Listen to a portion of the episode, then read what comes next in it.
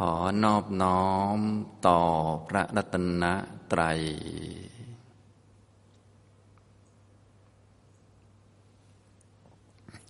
สวัสดีครับท่านผู้เข้าปฏิบัติธรรมทุกท่าน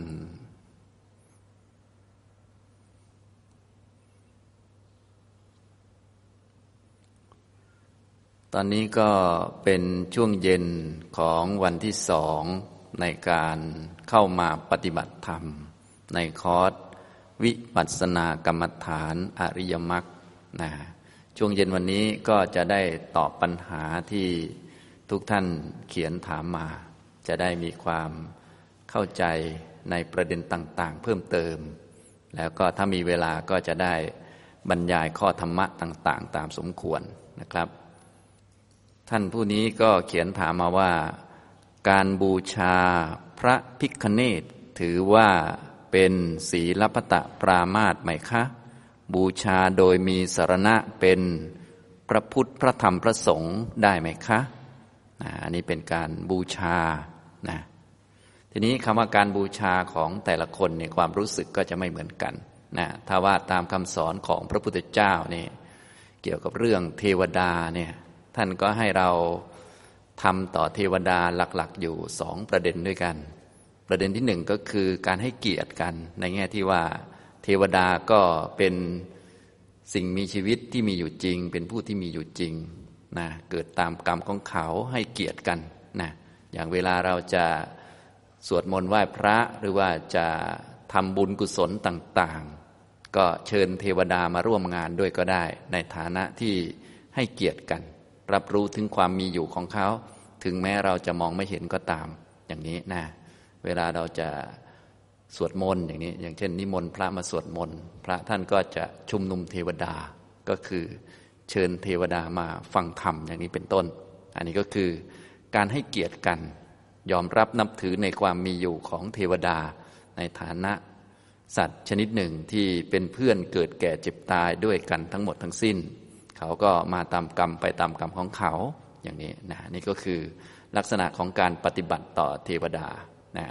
ถ้ามีโอกาสก็เกื้อกูลช่วยเหลือกัน โดยปกติแล้วศาสนาก็จะอยู่ในเมืองมนุษย์เป็นหลัก ฉะนั้นเวลาที่เราพบเทวดาเห็นเทวดานะเราก็ควรจะสอบถามเขาว่า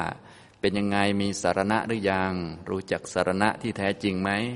สารณะคือพระพุทธพระธรรมพระสงฆ์ก็ชวนเทวดามานับถือพระพุทธเจ้าพระธรรมพระสงฆ์ถามเทวดามีศีลห้าหรือยัง ถ้ายังไม่มีก็ให้สมาทานศีลห้าอย่างนี้เป็นต้น ก็เหมือนกับคนคนหนึ่งนะหรือว่าผู้ที่ร่วมเกิดแก่เจ็บตายด้วยกัน อันนี้กรณีที่หนึ่งนะกรณีที่สองก็คือให้เอาเทวดานั้นเป็นพยานของการเวียนว่ายแต่เกิด เนื่องจากเทวดานั้นก็ไปเกิดเสวยผลของกรรมดีนะนึกถึงเทวดาในแง่ที่เป็น ประจักษ์พยานว่าการเวียนว่ายแต่เกิดที่ไปเกิดในภพภูมิชั้นสูงมีอยู่จริง ทีนี้เทวดาที่ไปเกิดอย่างนั้นก็เกิดด้วยคุณธรรมต่างๆนะเราก็มาตรวจสอบตัวเองดู ว่าเรามีคุณธรรมอย่างนั้นไหมนะคุณธรรมที่ทำให้เป็นเทวดาก็จะมีศรัทธา ศีล สุตะ จาระปัญญามาตรวจสอบดู ถ้าตรวจสอบแล้ว เราก็มีคุณธรรมอย่างนั้นด้วยนะก็เรียกว่า เทวตานุสติ ก็คือนึกถึงคุณธรรมที่ทำให้บุคคลเป็นเทวดานะไม่ได้นึกถึงเทวดา แต่เอาเทวดาเป็นพยานของการเวียนว่ายแต่เกิดนะและเราก็มีศรัทธาอย่างนั้นด้วย เทวดาไปเกิดในที่แห่งนั้น เพราะศรัทธาแบบไหนเราก็มีด้วยนะไปเกิดในที่นั้นด้วยศีลยังไง เราก็มีศีลด้วยอย่างนี้เป็นต้น อันนี้ก็คือลักษณะของการปฏิบัติหรือว่าการระลึกนึกถึงเทวดาที่ถูกต้อง ทางพุทธศาสนานะครับ ส่วนที่ท่านถามนี่ก็แล้วแต่การบูชาของท่านว่าเป็นขนาดไหน แล้วก็ต้องมีความรู้ในเรื่องนั้น ๆ ด้วย เนื่องจากว่าในคำสอนของพระพุทธเจ้าเนี่ยเวลาทำอะไรก็ต้องทำด้วยความรู้นะถ้าเป็นพระพิคเนตเนี่ยหรือพระคเนตเนี่ยก็จะเป็นเทพอันเป็นที่นับถือของประชาชนที่เขานับถือศาสนาฮินดู เป็นเทพฮินดู นะจะเด่นในแง่กำจัดอุปสรรคอันตรายแล้วก็เป็นเทพที่เด่นทางด้านปัญญา เด่นทางด้านศิลปะวิทยาการต่าง ๆ อะไรอย่างนี้เป็นต้น ก็ต้องรู้จักนะรู้จักแล้วจะนับถือในแบบไหนหรือว่าจะรับรู้ถึงความมีอยู่ยังไงก็ว่ากันไปก็แล้วแต่นะครับ ก็อย่างที่บอกไปเมื่อสักครู่นี้ ทางพุทธเรานี่ก็เรียกว่าเทวดาเราก็ไม่ได้รังเกียจรังงอนอะไรนะก็ สามารถที่จะไหว้ได้ หรือว่านับถือถึงความมีอยู่ของเขาได้นะแต่ไม่ใช่ไปยอมก้มหัว หรือว่าไปขอนั่นขอนี่กับเทวดา ไม่ใช่อย่างนั้น ให้เห็นเทวดาเหมือนกับเพื่อนร่วมทุกคนหนึ่งนะมีโอกาสก็แสดงความหวังดีปรารถนาดีต่อกันตามสมควรนะอย่างพวกเราก็ทราบว่าสารณะที่แท้จริงคือพระพุทธเจ้าพระธรรมพระสงฆ์อย่างนี้ก็ เรียกว่ายอดเยี่ยมแล้ว ก็ต้องถามว่าเทวดามีสารณะนี้ไหมอย่างนี้เป็นต้นนะครับ อันนี้ถ้าเราบูชาแบบเรียกว่า นึกถึงคุณของเทวดาอย่างเช่น นึกถึงคุณของท่านพิคเนตเนี่ยท่านคเนตเนี่ยนะเทวดาที่เรียกว่าเด่นทางด้านปัญญาเนี่ยก็ต้องไปสืบประวัติของท่านก่อนนะก็เหมือนเราสืบประวัติคนแหละ คนนี้เขามีคุณยังไงบ้างทำประโยชน์ต่ออะไรยังไงอย่างนี้เป็นต้น แล้วก็นึกถึงคุณของเขา อย่างนี้ก็พอได้อยู่นะครับ อย่างนี้อันนี้นะส่วนจะมาบูชาให้เขาช่วยนั่นช่วยนี่ อันนี้ไม่ใช่ลักษณะของทางพุทธเรานะทางพุทธเราต้องเป็นคนหนักแน่นเรื่องกรรม เรื่องผลของกรรม ดีชั่วอยู่ที่กรรม อยากได้อะไรก็ลงมือทำเอาเอง ไม่ต้องรอคนอื่นเขาช่วย ถ้าเขาจะช่วยก็เป็นความดีของเขาไปเลย ไม่เกี่ยวกันอย่างนี้นะ ถ้าเทพจะช่วยก็เป็นความดีของเทพไปเลย เป็นคุณธรรมของเทพ เทพไม่ช่วยเราก็ช่วยตัวเราเองก็เป็นคนที่ดีแล้วก็ประพฤติปฏิบัติไปนะโดยปกติเทพที่รักษาเมืองมนุษย์ หรือดูแลเมืองมนุษย์เนี่ยเขาก็จะมาตรวจสอบสอดส่อง ดูมนุษย์ที่เป็นคนดี โดยเฉพาะในวันพระนะวันพระแปดค่ำสิบห้าค่ำเนี่ยเขาก็จะมาตรวจสอบดูว่าใครเป็นคนกตัญญูดูแลพ่อดูแลแม่ เป็นคนถือศีลอะไรต่าง ๆ เขาก็จะมาดูอยู่ ส่วนเขาจะช่วยหรือไม่ช่วยก็แล้วแต่เขานะเขาก็มาดู เพื่อเอาไปรายงานที่ประชุมในสวรรค์ชั้นดาวดึงเขาก็จะมาดูอย่างนี้นะ ส่วนท่านพิคเนตนี่ไม่ทราบว่าท่านมาทำหน้าที่นี้ไหมนะก็ต้องไปดูประวัติอย่างนี้ทำนองนี้นะครับ อันนี้พวกเราก็ต้องเรียกว่าต้องเข้าใจให้ชัดเจนว่า นับถือหรือว่าบูชากันประมาณไหนนะครับ ถ้าทางพุทธเราก็คือเทวดาก็เหมือนเพื่อนร่วมทุกข์เกิดแก่เจ็บตายคนหนึ่ง หรือว่าชนิดหนึ่งเท่านั้นเองนะแล้วก็เทวดานี้ถือว่าเกิดในภพภูมิที่สูงกว่า ความสุขอะไรเยอะกว่าเป็นผลของทานของศีล เราก็มาตรวจสอบว่าเรามีไหมนะมีศรัทธา มีศีลสุตตะจาระปัญญา ถ้าเรามีเราก็นึกถึงคุณธรรมที่ทำให้เป็นเทวดาเลยอย่างนี้นะครับ ท่านถามว่าการบูชาพระพิฆเนศถือว่าเป็นศีลปตะปรามาตไหมนะศีลปตะปรามาตนี้เป็นการถือศีลหรือข้อวัดปฏิบัติต่างๆ ที่เราทำโดยคิดว่าจะช่วยให้จิตสะอาดบริสุทธิ์ขึ้นนะโดยปกติการไหว้เทพการบูชาเทพนี่ในความรู้สึกของเราโดยส่วนใหญ่ก็จะไม่ค่อยเกี่ยวกับเรื่อง ความบริสุทธิ์ของจิต ส่วนใหญ่จะเกี่ยวกับเรื่องผลประโยชน์ เราอยากถูกหวย อยากสุขภาพดี อยากหายป่วยก็เลยขอเขาอะไรประมาณนี้ พวกนี้ก็จะไม่เกี่ยวกับศีลปตปรามาตศีลปตปรามาตเนี่ยจะมีลักษณะก็คือ เราถือศีลหรือวัดปฏิบัติบางอย่าง โดยคิดว่าด้วยศีลอันนั้น ด้วยวัดปฏิบัติอันนั้นจะช่วยให้เราเป็นคนที่สะอาดขึ้นบริสุทธิ์ขึ้น กิเลสลดลง เป็นคนดีขึ้นอย่างนี้นะทำตรงนี้ ส่วนใหญ่ก็ถ้าบูชาเทพส่วนใหญ่ พวกเราบูชาในแง่ ผลประโยชน์ซะมากกว่านะผลประโยชน์หรือว่าขอหวยอะไรอย่างนี้นะหรือให้เขาดูแลรักษาให้เราปลอดภัยก็คือให้เทวดามาเป็นรปภอะไรประมาณนี้นะก็เทวดาก็ลดชั้นหน้าดูเหมือนกัน ก็คือมาเป็นรปภเรานี่แหละนะเราก็เลวเลวแต่ให้เทวดามาเป็นรปภก็แม่จ้างก็ไม่ได้จ้างแค่ไหว้ไหว้เอา หัวหมูหนึ่งหัวหมูก็ดูเหมือนจะค่าจ้างน้อยเป็นนิดหนึ่งเนาะอะไรประมาณนี้ฉะนั้นทำอะไรก็ต้องมีเหตุมีผลให้สมกับเหตุผลพอที่จะได้นะถ้าอยากอายุยืนก็อย่าไปฆ่าสัตว์อย่าไปเบียดเบียนสัตว์เท่านั้นแหละ อย่าไปเรื่องนั้นเรื่องนี้ให้มันยุ่งยากนะถ้าอยากพอมีอยู่มีกินก็ขยันมันเพียรรู้จักทำธุรกิจฉลาดในการที่จะขายของอะไรก็ว่าไป ก็หาความรู้กันไปนะชาวพุทธเราเป็นแบบนี้ นะไม่มีเรื่องขอนั่นขอนี่นะทำตรงนี้นะครับนะอันนี้ ต่อไปอีกท่านหนึ่ง เป็นคนชอบสวดมนต์แต่ไม่ทราบความหมาย การรู้ความหมายจำเป็นมากไหมคะ อยากให้แนะนำวิธีการสวดมนต์ที่ดีได้อานิสงส์และถูกต้องตามมรรคแปดนะการสวดมนต์เนี่ยเราต้องเข้าใจความหมายแล้วก็เข้าใจ วิธีการตั้งแต่ต้นเลย จึงจะได้ผลดีหรือว่าได้อานิสงส์เยอะ หลังๆมานี่บ้านเราก็สวดมนต์ก็เป็นทำนองขอเช่นกัน ขอนั่นขอนี่ไปเรื่อย ขอให้สุขภาพดี อยากสุขภาพดีก็สวดเอาเลยนะ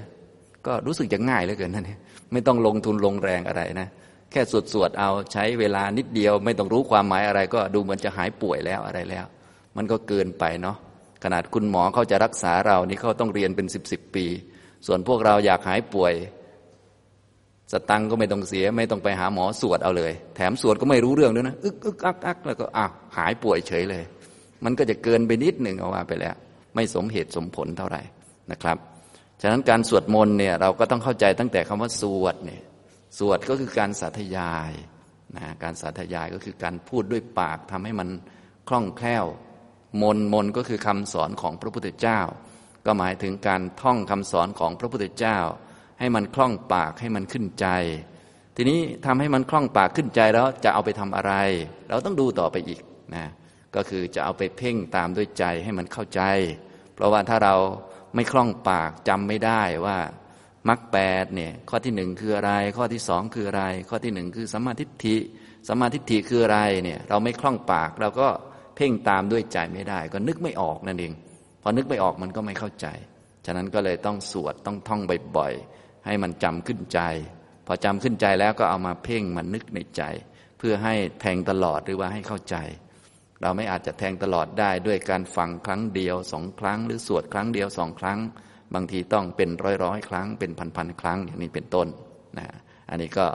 เลยมีการสวดมนต์ขึ้น เป็นการสาธยาย สวดคำสอนของพระพุทธเจ้าเพื่อให้ จำได้นะหรือว่าบางบทก็เอามาเป็นบทบริกรรมสำหรับทำภาวนา เพื่อให้จิตสงบ เช่น นึกถึงคุณของพระพุทธเจ้าให้มันเป็นพุทธานุสติ แทนที่จะไปนึกถึงเรื่องชาวบ้าน นึกถึงความผิดของคนอื่น นึกถึงคนนั้นคนนี้นึกถึงเรื่องอื่น ๆ จิตมันก็ไม่สงบมันก็ฟุ้งซ่านนะเราก็ฟุ้งซ่านมาทั้งวันแล้ว ก็มานั่งนึกถึงว่าพระพุทธเจ้ามีคุณยังไงดีกว่านะจิตก็จะได้สงบ อันนี้ก็กลายเป็น กรรมฐานไปนะสวดเป็นคำบริกรรม เป็นบทกรรมฐาน ฉะนั้นการสวดมนต์นี้ก็มีวัตถุประสงค์หลายแบบด้วยกันนะก็แล้วแต่ โดยปกติแล้วถ้าให้ถูกต้องก็คือ การสาธยายคำสอนของพระพุทธเจ้าเพื่อให้จำได้ เป็นลักษณะของผู้เป็นพระหูสูตรในพระพุทธศาสนา ผู้เป็นพระหูสูตรนี่เขาจะต้องฟังเยอะนะฟังเยอะแล้วก็ต้องจำได้ด้วย นะพอจำได้แล้วก็ต้องทำให้คล่องปาก ให้ลิ้นมันคล่อง เพราะว่าภาษาบาลีคำสอนของพระพุทธเจ้าก็เป็นอีกภาษาหนึ่ง ลิ้นเราไม่ค่อยคล่อง อย่างทุกท่านสวดธรรมจักเนี่ยนะสวดไปสวดมาลิ้นมันพันกันมันไม่คล่องนะเหมือนจะลิ้นจุกคอยังไงไม่รู้จุกคอหอยจะตายอยู่แล้วบางคนเนี่ย ลิ้นมันไม่คล่องก็ต้องทำให้มันคล่อง ทีนี้จะคล่องมันก็ต้องทำหลาย ๆ ครั้งหลาย ๆ รอบก็เรียกว่าทำให้คล่องปากนะจะได้เป็นลักษณะพระหูสูตรนะครับ ฉะนั้นโดยวัตถุประสงค์ของการสวดมนต์หลัก ๆ ก็คือเราจะได้เป็นพระหูสูตรนั่นแหละคือ เป็นผู้มีฟังได้ยินได้ฟังเยอะพระหูสูตรนะพระหูสุตตะพระหูสูตรนะพระหูสุตตะนะอย่างนี้ หรือว่าเขียนเป็นภาษาไทยพระหูสูตรอย่างนี้นะหลายท่านได้ยินบ่อยๆนะครับนะอย่างนี้ทำนองนี้ ซึ่งคนจะเป็นพระหูสูตรเนี่ยจะต้องเป็นคนที่จำได้เขาเรียกว่าเป็นคนทัตตาก็คือต้องจำได้ นะส่วนใหญ่เราฟังธรรมนี่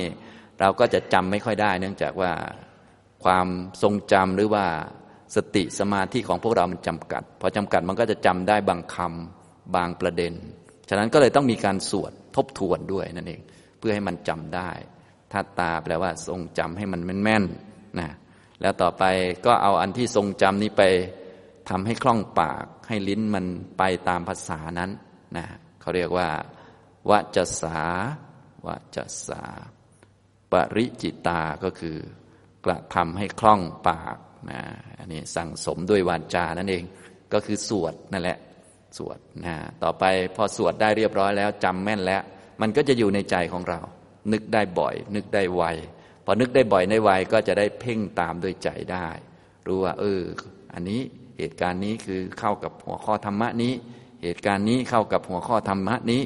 ก็จะได้แทงตลอดด้วย ปัญญาแทงตลอดด้วยทิฏฐิต่อไปอย่างนี้นะครับ อันนี้คือ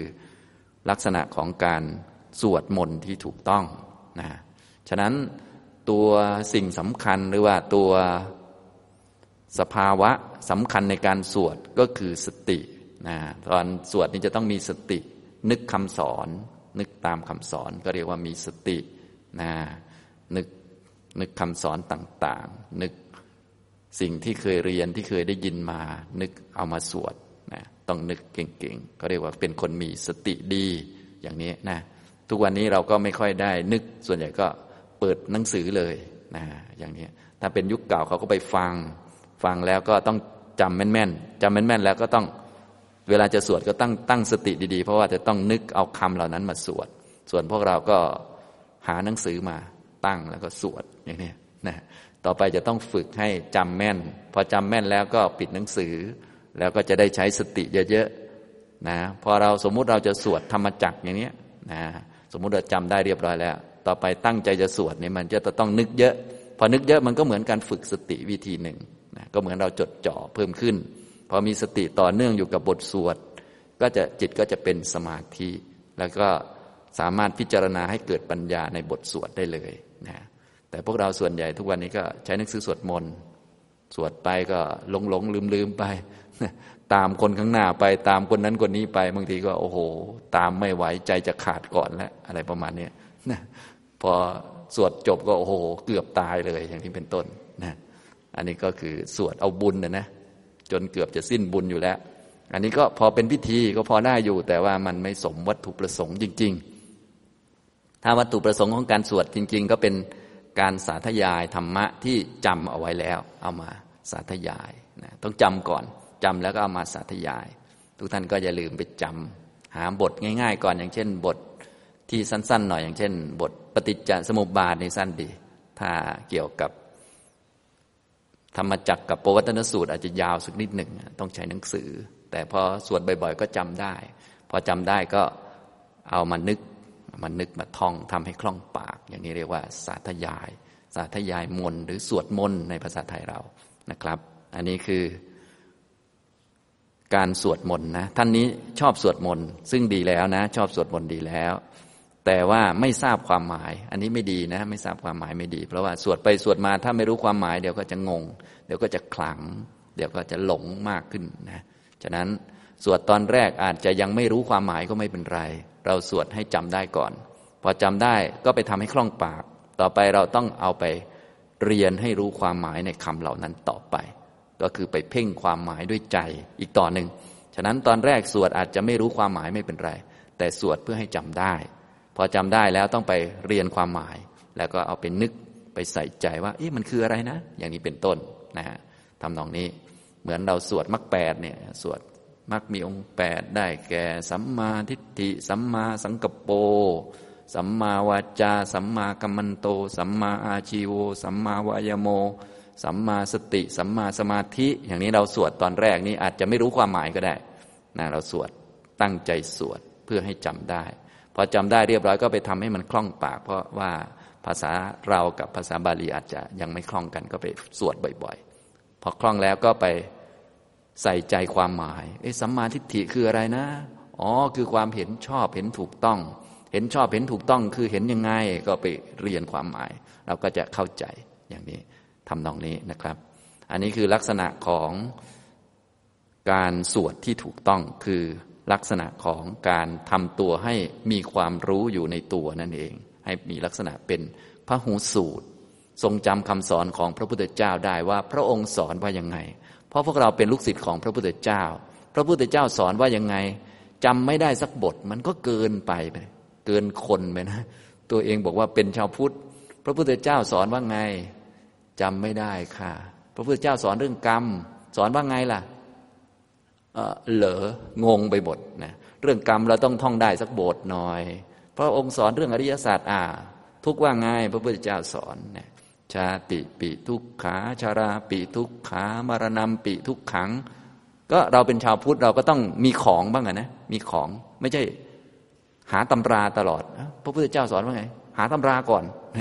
ชักตำราอยู่เรื่อยนะมันก็ไม่ได้นะพระพุทธเจ้ามีคุณว่ายังไงอรหังสัมมาสัมพุทโธเนี่ยพวกเราสวดได้นะอันนี้นะครับ แต่ว่าการสวดระลึกถึงคุณนี่ส่วนใหญ่เราจะสวดเพื่อ เป็นกรรมฐานนะสวดเพื่อให้จิตสงบนั่นเองนะสวดแบบหนึ่งนี่สวดเป็นกรรมฐาน เป็นบทบริกรรมให้จิตสงบนะอีกแบบหนึ่งเป็นการสวดเพื่อทรงจำคำสอนเอาไว้ พอทรงจำได้แล้วทำให้คล่องปากขึ้นใจเรียบร้อยแล้ว ต่อไปจะไปเพ่งความหมาย เพื่อให้ทะลุในคำสอนนั้น ฉะนั้นตัวธรรมะสำคัญในการสวดก็คือ สตินั่นเองนะทุกท่านเวลาสวดก็เลยต้องเช็คดีๆว่า เอ๊ะเราสวดถูกต้องไหม ถ้าสวดถูกต้องมันจะมีสติดี จะต้องตั้งใจมากเป็นพิเศษ เพราะลักษณะของการสวดที่ถูกก็คือ เราเอาอันที่จำได้มานึกนั่นเอง พอนึกมันก็ต้องนึกทีละอัน เอ๊ะต่อไปจะบทไหนมันก็ต้องใช้สติเยอะ พอใช้สติเยอะมันก็จดจ่อ พอจดจ่อมันก็ไม่คิดเรื่องอื่น มันก็เป็นการฝึกสติในการสวดนะอย่างนี้นะไม่ต้องเดินจงกรมไม่ต้องนั่งสมาธิก็ได้ สวดมนต์เอาก็ได้ สวดอย่างมีสตินะทีนี้ก็ฝึกประกอบปัญญาเข้าไป เป็นธรรมวิจัย ธรรมวิจยะ รู้ความหมายเพิ่มเติมก็เกิดปัญญาเกิดความรู้เกิดสัมมาทิฏฐิได้เลยเนี่ยอย่างนี้ นี่คือ วัตถุประสงค์หรือลักษณะของการสวดที่ถูกต้องนะครับ แบบหนึ่งก็คือ ได้ทบทวนคำสอนของพระพุทธเจ้าทำให้เกิดความรู้เกิดปัญญา เกิดสัมมาทิฏฐิ จนกระทั่งบางคนเก่งกว่านั้นมีปัญญาแทงทะลุในสิ่งที่ตนสวดสามารถบรรลุธรรมได้เลย อันนี้ก็คือประโยชน์ของการสวดแบบหนึง่งอีกแบบหนึ่งก็คือ เอาไว้เป็นบทบริกรรมสำหรับทำให้จิตเป็นสมาธิอย่างเช่น พุทธานุสตินะในบทสวดมนต์เขาเขียนบอกให้ทำพุทธานุสติกันนะ แต่พวกเราก็สวดให้มันจบไปงั้นนะสวดลิ้นห้อยไปเรื่อยนะนะแทนที่จิตจะสงบบางทีฟุ้งกว่าเดิมก็มีนะแบบนั้นคือยังไม่เป็นกรรมฐาน ต้องสวดให้เป็นกรรมฐาน สวดให้เป็นกรรมฐานก็คือรู้จักว่าจิตของเราเนี่ยถ้าเป็นนึกเรื่องอื่นมันไม่สงบ ถ้ามานึกถึงคุณของพระพุทธเจ้ามันจะสงบนะเราจะรักษาจิตให้สงบ โดยการนึกถึงคุณของพระพุทธเจ้าอย่างเนี้ยนะไม่ใช่สวดบูชาพระ แต่สวดให้จิตสงบ แต่เดิมพวกเราสวดบูชาพระใช่ไหมแต่จริงๆเป็นการสวดให้จิตสงบ นึกถึงจิตตัวเองเป็นหลัก ไม่ใช่นึกถึงพระนะนึกถึงจิตตัวเองเป็นหลักให้มันสงบ เขาเลยเรียกว่าพุทธานุสติในหนังสือเขาเขียนนะธรรมานุสติสังขานุสติอย่างนี้นะครับ เป็นอนุสติเป็นเครื่องระลึกนึกถึงให้จิตมันสงบนะฉะนั้นท่านไหนจิตไม่สงบก็ให้รู้ว่า โอ้จิตมันคิดเรื่องอื่นเลย มันไม่สงบมันฟุ้งซ่าน ถ้าจะให้มันสงบต้องนึกถึงคุณพระพุทธเจ้า ก็เอาคุณพระพุทธเจ้ามานึกนะท่านไหนกลัวผี กลัวนั่นกลัวนี่ตกอกตกใจ ไปนึกถึงผีมันก็กลัว เอาละนึกถึงคุณพระพุทธเจ้าดีกว่าเนี่ยเห็นไหมแล้วก็นึกก็เป็นกรรมฐานไปอย่างนี้นะครับนะอันนี้คือการสวดมนต์ที่ถูกต้องนะครับนะฮะท่านนี้ชอบสวดมนต์นะดีแล้วนะครับ เป็นคนชอบสวดมนต์แต่ไม่ทราบความหมายนะครับ การรู้ความหมายจำเป็นมากแค่ไหนคะนะจำเป็นมากนะ ถ้าจะสวดให้ถูกต้อง เป็นไปเพื่อเกิดปัญญาเกิดสัมมาทิฏฐิเกิดความรู้นะครับ ตอนแรกอาจจะยังไม่รู้ความหมายไม่เป็นไร สวดให้จำได้ก่อนนะครับ อย่าสวดอบุญนะหลายท่านก็สวดแต่จำอะไรไม่ได้เลย อันนี้คือผิดวัตถุประสงค์ตั้งแต่ต้น เพราะว่าเรานึกว่าสวดเพื่อขอใดอะไรอย่างใดอย่างหนึ่ง มันก็เลยไม่คิดที่จะจำแต่จริง ๆ ที่เรามีหนังสือและสวดนี้คือ เราคิดที่จะจำบทสวดนี้ ต่อไปจะได้ไม่ต้องใช้หนังสือ อย่างนี้พอเข้าใจไหมนี่แหละนะฉะนั้นเวลาสวดต้องตั้งใจ ดูคำหน้าคำหลัง มันเป็นยังไงจะได้จำได้ พอจำได้แล้วต่อไปเราก็จะได้เอาไปนึกเพ่งตามด้วยใจได้นะอย่างนี้ต่อไปก็จะได้ฝึกให้มีปัญญาเข้าใจแต่ละคำแต่ละคำเอาไปปฏิบัติเพิ่มขึ้น จนสามารถที่จะแทงทะลุในคำสอนได้ อันนี้ อยากให้แนะนำวิธีการสวดที่ดีได้อานิสงส์หรือถูกต้องตามมรรคแปดนะก็การสวดที่ดีถูกต้องก็คือ สวดแล้วเป็นเหตุปัจจัยให้ได้สัมมาทิฏฐิได้ความรู้ได้ความเข้าใจที่ถูกต้องนั่นเอง เพราะว่าคำสอนของพระพุทธเจ้าก็เป็นปรโตโคสักเพื่อเราจะจำได้ เราก็ต้องฟังก่อน ฟังแล้วก็ต้อง จำจำแล้วก็ต้องเอามาสวด สวดวนไปวนมาหลายๆรอบ แล้วก็พยายามศึกษาความหมาย นึกบ่อยๆ พิจารณาบ่อยๆ ก็จะเกิดความรู้ขึ้นอย่างนี้ถ้าเรานึกไม่บ่อยบางทีมันใจมันยังไม่ไปนะอย่างเช่นแค่เราต้องตายเป็นธรรมดาเนี่ยบางท่านก็ตอนสวดก็พอนึกได้อยู่ แต่พอลืมสวดไปมันก็หายไปเลย อย่างนี้ต้องสวดบ่อยๆนะก็คือไม่ใช่แค่เปิดหนังสือแล้วก็มาสวด จะต้องจำให้ได้ แล้วก็ไปสวดในชีวิตประจำวันบ่อยๆ ให้นึกได้ เรามีความแก่เป็นธรรมดา ไม่ล่วงพ้นความแก่ไปได้ อันนี้ก็ต้องสวดบ่อยๆนะอย่างนี้ทำตรงนี้ไม่ใช่มาสวดเฉพาะในหนังสือ สวดในหนังสือเราสวดเพื่อทรงจำต่อไปเราก็เอามาทำให้คล่องปากก็คือใช้สติดึงข้อมูลในใจของเราขึ้นมานะฉะนั้นการสวดนี่โดยพื้นฐานเนี่ยต้องใช้สติเยอะนะ แต่หลังๆ มานี่พวกเราสวดไปเนี่ยโอ้โห ขาดสตินะน้ำลายไหลยืดไปหมดเลยถ้าสวดดังแท้จริงมันจะต้องมีสติเยอะก็คือมันหลับไม่ได้ มันจะต้องนึกนึกคำเยอะอะไรเยอะนะทำตรงนี้นะครับฉะนั้นการสวดที่ถูกต้องสาธยายที่ถูกต้องก็จะเป็นการฝึกสติวิธีหนึ่ง แล้วก็ให้เกิดปัญญาด้วยนะครับ ต่อไปอีกท่านหนึ่ง สวดมนต์ปฏิบัติธรรม แต่การใช้ชีวิตทำงานบางครั้งต้องผิดศีลโกหก จนบางทีรู้สึกไม่ดี โกหกไม่ใช่เพื่อทำร้ายใคร แต่เพื่อให้การทำงานราบรื่นขึ้น อาจารย์เดินเส้นทางธรรม เคยโกหกบ้างไหมคะ แก้ไขอย่างไรนะอันนี้ไม่ต้องสนใจผมหรอกนะ สนใจตัวเองดีกว่านะฉะนั้นผมเป็นยังไงก็ปล่อยไปตามกรรมของผมก็แล้วกัน แต่ท่านเนี่ยจะต้องไม่ผิดศีลเข้าใจไหม นะอย่ามีเหตุผลจนผิดศีลนะพวกเราต้องมีเหตุผลจนกระทั่งไม่ทำผิดนะต้องเห็นโทษโดยความเป็นโทษให้ได้นะคนโกหกนี่ไปนิพพานไม่ได้นะ อย่างนี้คนพูดหยาบคายอะไรต่อมีอะไรไปไม่ได้หรอกจะต้องมีสัมมาวาจา แน่นอนว่ายังเป็นปุถุชนอยู่โทษของความเป็นปุถุชนก็คือ มันยังโกหกได้อยู่อะไรอยู่นี่แหละ จนถึงทุกวันนี้เลยไม่ได้ไปไหนกับเขาสักทีนี่นะ จะตกอบายด้วยบางทีนะฉะนั้นมันอันตราย ทุกท่านจึงต้องรีบฝึกเนี่ยโทษของความเป็นปุถุชนเนี่ยนะคิดไปคิดมาจนโกหกก็ได้เนี่ยอย่างนี้คิดไปคิดมาจนด่าคนนั้นคนนี้ก็ได้ เป็นโทษของปุถุชน แล้วก็โทษของวัฏฏะสงสาร เอ๊ะทำไมโกหกก็อยู่ไม่ได้ทำงานก็ลำบากทำธุรกิจก็ลำบาก พอโกหกแล้วโอ้สบายใจทั้งสองฝ่ายเลยทำธุรกิจก็สบาย อันนี้คือเป็นโทษของวัฏฏะสงสาร มันจะหลอกให้เราทำชั่ว เราจะได้ตกอบาย เราจะได้หลง แล้วก็พอตกอบายก็โอ้โหขึ้นมายากแล้วทีนี้นะก็วุ่นวายอยู่อย่างนี้นะฉะนั้นในโลกเนี่ยมันมีตัวหลอกลวง แล้วก็ตัวดึงดูดให้เราไปทำชั่วอยู่เสมอนะมีคนให้เราบ่นอยู่เรื่อยๆแหละนะคนนี้ว่าจะไม่บ่นแล้วเชียวฉันไม่อยากจะบ่นใครหรอกนะนะพอพูดไปครั้งที่หนึ่งเขาก็ไม่เปลี่ยนนิสัยนิสัยก็เหมือนเดิมทำเหมือนเดิมอีกแล้วอะเธอเปลี่ยนนิสัยหน่อยสิครั้งที่สองมาก็เหมือนเดิม รั้งที่สามมาก็เหมือนเดิม ครั้งที่สี่ก็ไม่เปลี่ยนสักทีเป็นไงดีครับ เสียบมึงเลยนะเป็นอย่างนี้นะ ว่าจะไม่ว่าใครแล้วเชียว ว่าจะไม่ด่าแล้วเชียว ก็มีคนมาให้เราว่าจนได้ นี่มันเป็นซะอย่างนี้นะ อันนี้เขาเรียกว่า โทษของวัฏฏะสงสารนะ ทุกท่านจึงต้องระวังเอาเองโทษของความเป็นปุถุชนนี่มันเยอะจึงต้องระมัดระวังอยู่ด้วยความไม่ประมาท ต้องมีสติอยู่เสมอนะ ทีนี้เพื่อป้องกันภัยอันตราย พวกเราก็เลยต้องมีสารณะ คือคุณพระพุทธเจ้าพระธรรมพระสงฆ์เป็นสารณะ เพราะว่าพระโสดาบันขึ้นไปเนี่ยท่านจะไม่ทำบาปแล้ว ไม่ทำทุจริตแล้ว ส่วนพวกเรายังมีโอกาสทำได้ วิธีการที่จะเลี่ยงก็คือ ต้องเอาจิตมาไว้กับคุณพระพุทธเจ้าพระธรรมพระสงฆ์เหมือนมีพระพุทธพระธรรมพระสงฆ์อยู่ในใจ เวลาเราจะทำชั่ว เราก็จะไม่กล้าทำเราจะอายอายพระนะอย่างนี้ทำตรงนี้นะครับ ก็จะช่วยเราไม่ให้ทำความผิดหรือผิดลดลงได้ต่อไปนะอย่างนี้นะครับ ฉะนั้นการทำความผิดนี้เป็นเรื่องธรรมดาของคนที่ยังเป็นปุถุชนอยู่ เรายังเป็นปุถุชนอยู่ก็มีการทำผิดนะแต่วิธีการแก้กรรมก็บอกไปแล้วมีสามขั้นตอน ขั้นตอนที่หนึ่งก็คือเห็นโทษโดยความเป็นโทษ อันที่สองกระทำคืนตามความเหมาะสม อันที่สามสำรวมระวังในการต่อไปเท่านั้นเองนะ ก็พอรู้ว่ามีโทษแล้วก็สำรวมระวัง โดยเฉพาะพวกเราที่มุ่งปฏิบัติเพื่อไปนิพพานเนี่ยนะ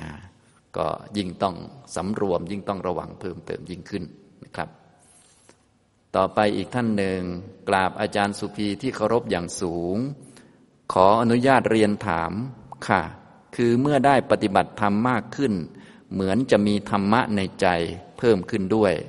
แต่ในขณะเดียวกันก็รู้สึกว่ามีเจ้ากรรมนายเวรมาส่งผลเยอะขึ้นด้วย ไม่ทราบว่าเรื่องนี้มีเหตุหรือผลเกี่ยวข้องกันหรือไม่ กราบขอบพระคุณค่ะนะไม่เกี่ยวกันอะไรนะ ทุกคนก็มาตามกรรมไปตามกรรม ก็รวมถึงนักปฏิบัติธรรมด้วย ผู้ไม่ปฏิบัติธรรมก็มีเจ้ากรรมนายเวรเล่นงานเหมือนกัน ผู้ปฏิบัติก็โดนเหมือนกันนะโดนด้วยกันทุกคนแหละเป็นเรื่องธรรมดา ถึงคิวก็ต้องรับไป พระพุทธเจ้าก็โดนไหม โดนเหมือนกัน คนธรรมดาก็โดน พระพุทธเจ้าก็โดน คนปฏิบัติก็โดน คนไม่ปฏิบัติก็โดน เพราะมันไม่เกี่ยวกับเรื่องนี้นะการปฏิบัติธรรมนี้เพื่อออกจากวัฏฏะสงสาร แต่ตราบใดที่ยังต้องมาเกิดอยู่ในโลกเนี่ยกรรมทั้งหลายที่เคยทำเอาไว้ เมื่อแสนชาติก็ตามหมื่นชาติก็ตามพันชาติก็ตาม พอเขาประมวลพร้อมแล้วเขาก็มาส่งผลนะอย่างนี้ก็เป็นเรื่องธรรมดานะไม่ต้องไปซีเรียสเรื่อง เจ้ากรรมนายเวรเอาคืนเยอะอะไรต่างๆ พวกไม่ปฏิบัติก็โดนเอาคืนเยอะเหมือนกันนะฉะนั้นเรื่องวิบากกับกิเลสของตัวเองนี้ให้ยอมรับวิบากที่เกิดขึ้นเนี่ยเป็นผลของกรรมอดีตแล้วต้องยอมรับ กิเลสของตัวเอง บางคนมีกิเลสเรื่องนี้มาก บางคนมีกิเลสเรื่องนี้ น้อยมากบ้างน้อยบ้างแล้วแต่คน แต่ทุกคนมีกิเลสเหมือนกันนี่แหละ แต่ว่าหนัก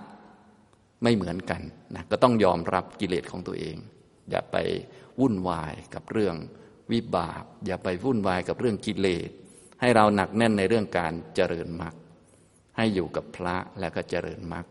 อย่าไปทำชั่วก็พอ อย่าทำทุจริต กิเลสมีไม่เป็นไร วิบากเยอะทุกเยอะไม่เป็นไร เดินตามมรรคไว้อย่างนี้นะครับ อันนี้ ฉะนั้นไม่ว่าจะเป็นผู้ปฏิบัติหรือไม่ปฏิบัติเนี่ยเจ้ากรรมนายเวรเข้าถึงได้ทุกคนเลยนะ นะก็เป็นเรื่องปกตินะเป็นเรื่องของกรรมนะครับ อย่างนี้นะ ท่านเป็นนักปฏิบัติก็แก๊งคอลเซ็นเตอร์ก็โทรหาได้เนาะนะพวกไม่ปฏิบัติก็โทรหาได้เหมือนกันพอๆกันแหละนะขอให้มีโทรศัพท์มันเข้าได้ทุกคนไปนะจะมาบอกว่าเราปฏิบัติเยอะแก๊งคอลเซ็นเตอร์โทรไม่ติดไม่ใช่อย่างนั้นมันโทรติดหมดเลยนะต้องระวังด้วย ฉลาดต้องฉลาดทันมันทุกคนแหละนะอันนี้ ต่อไปอีกท่านหนึ่ง เรียนท่านอาจารย์สุภีการฝึกดูกายนั้นในการเดินยืนสามารถพิจารณากายเคลื่อนไหว การเปลี่ยนแปลงเกิดดับได้พอสมควร แต่พอนั่งหรือนอน พิจารณาลมหายใจเข้าออก จะเผลอคิดไปเยอะค่ะ ขอความเมตตาชี้แนะด้วยค่ะ กราบขอบพระคุณค่ะนะอันนี้ก็เป็นเรื่องธรรมดาเนื่องจากว่า ถ้านั่งก็ดี หรือนอนก็ดี หรือ ลมหายใจเข้าออกก็ดี พวกนี้มันเป็นของละเอียดนะท่านั่งมันก็เป็นท่าที่ไม่ได้เคลื่อนไหว คนที่สติน้อยสติยังอ่อนก็การจะมีสติในท่านั่งให้นานๆต่อเนื่องกันก็ลำบาก ฉะนั้นทุกท่านก็ต้องมีสติพื้นฐานในท่านั่งก็คือก้นสัมผัสพื้น เท้าสัมผัสพื้น ถ้าไม่มีเราก็ต้องนั่งลูบมือไปกำมือเข้าแบมือออก อย่างน้อยต้องรู้ว่ากายกำลังนั่งอยู่นะบางท่านพอนั่งปุ๊บก็จ้องลมหายใจเลย ก็เหลือแต่ลม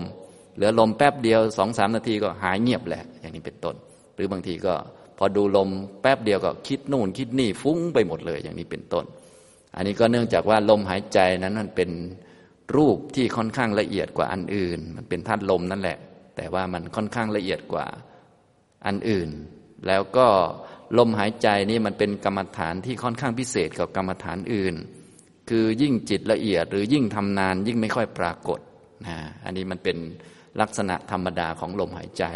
จึงเหมาะสำหรับคนที่สติปัญญาดีๆ คนที่สัมปชัญญะดีๆ หรือพระอริยเจ้าเอาไว้สำหรับเข้ามีความสุขในปัจจุบันไปนะต้องสติดีๆ ไม่ค่อยหลงนะจึงมาดูลมหายใจจึงจะดี เนื่องจากลมหายใจเนี่ยมันเป็นกรรมฐานชนิดที่ว่า ยิ่งทำนานยิ่งไม่ปรากฏ ยิ่งดูนานยิ่งไม่ค่อยเห็นตอนแรก ๆ ดูลมหายใจจะเห็นเยอะเห็นรุนแรง เพราะลมหายใจมันหยาบ พอจิตละเอียดลมหายใจก็ไม่ค่อยเห็น ในฌานต้นๆ บางทียังเห็นลมหายใจอยู่ฌานสูงขึ้นไปลมหายใจหายไปเลยอย่างนี้นะมันเป็นลมหายใจที่เรียกมันเป็นกรรมฐานที่เรียกว่า ยิ่งทำยิ่งไม่ค่อยปรากฏชัด ไม่เหมือนกรรมฐานอื่น ถ้าเป็นกรรมฐานอื่น ประเภท ผมขนเล็บฟันหนังเนื้อเอ็นกระดูกธาตุสีกายเดินยืนนั่งนอน ยิ่งทำยิ่งปรากฏชัด อันนี้มันไม่เหมือนกันนะฉะนั้น ทุกท่านก็ต้องตรวจสอบตัวเองว่า เออเราเนี่ยเป็นลักษณะทำนองไหนนะถ้าเป็นคนที่สติสัมปชัญญะดีเก่งนะไม่หลง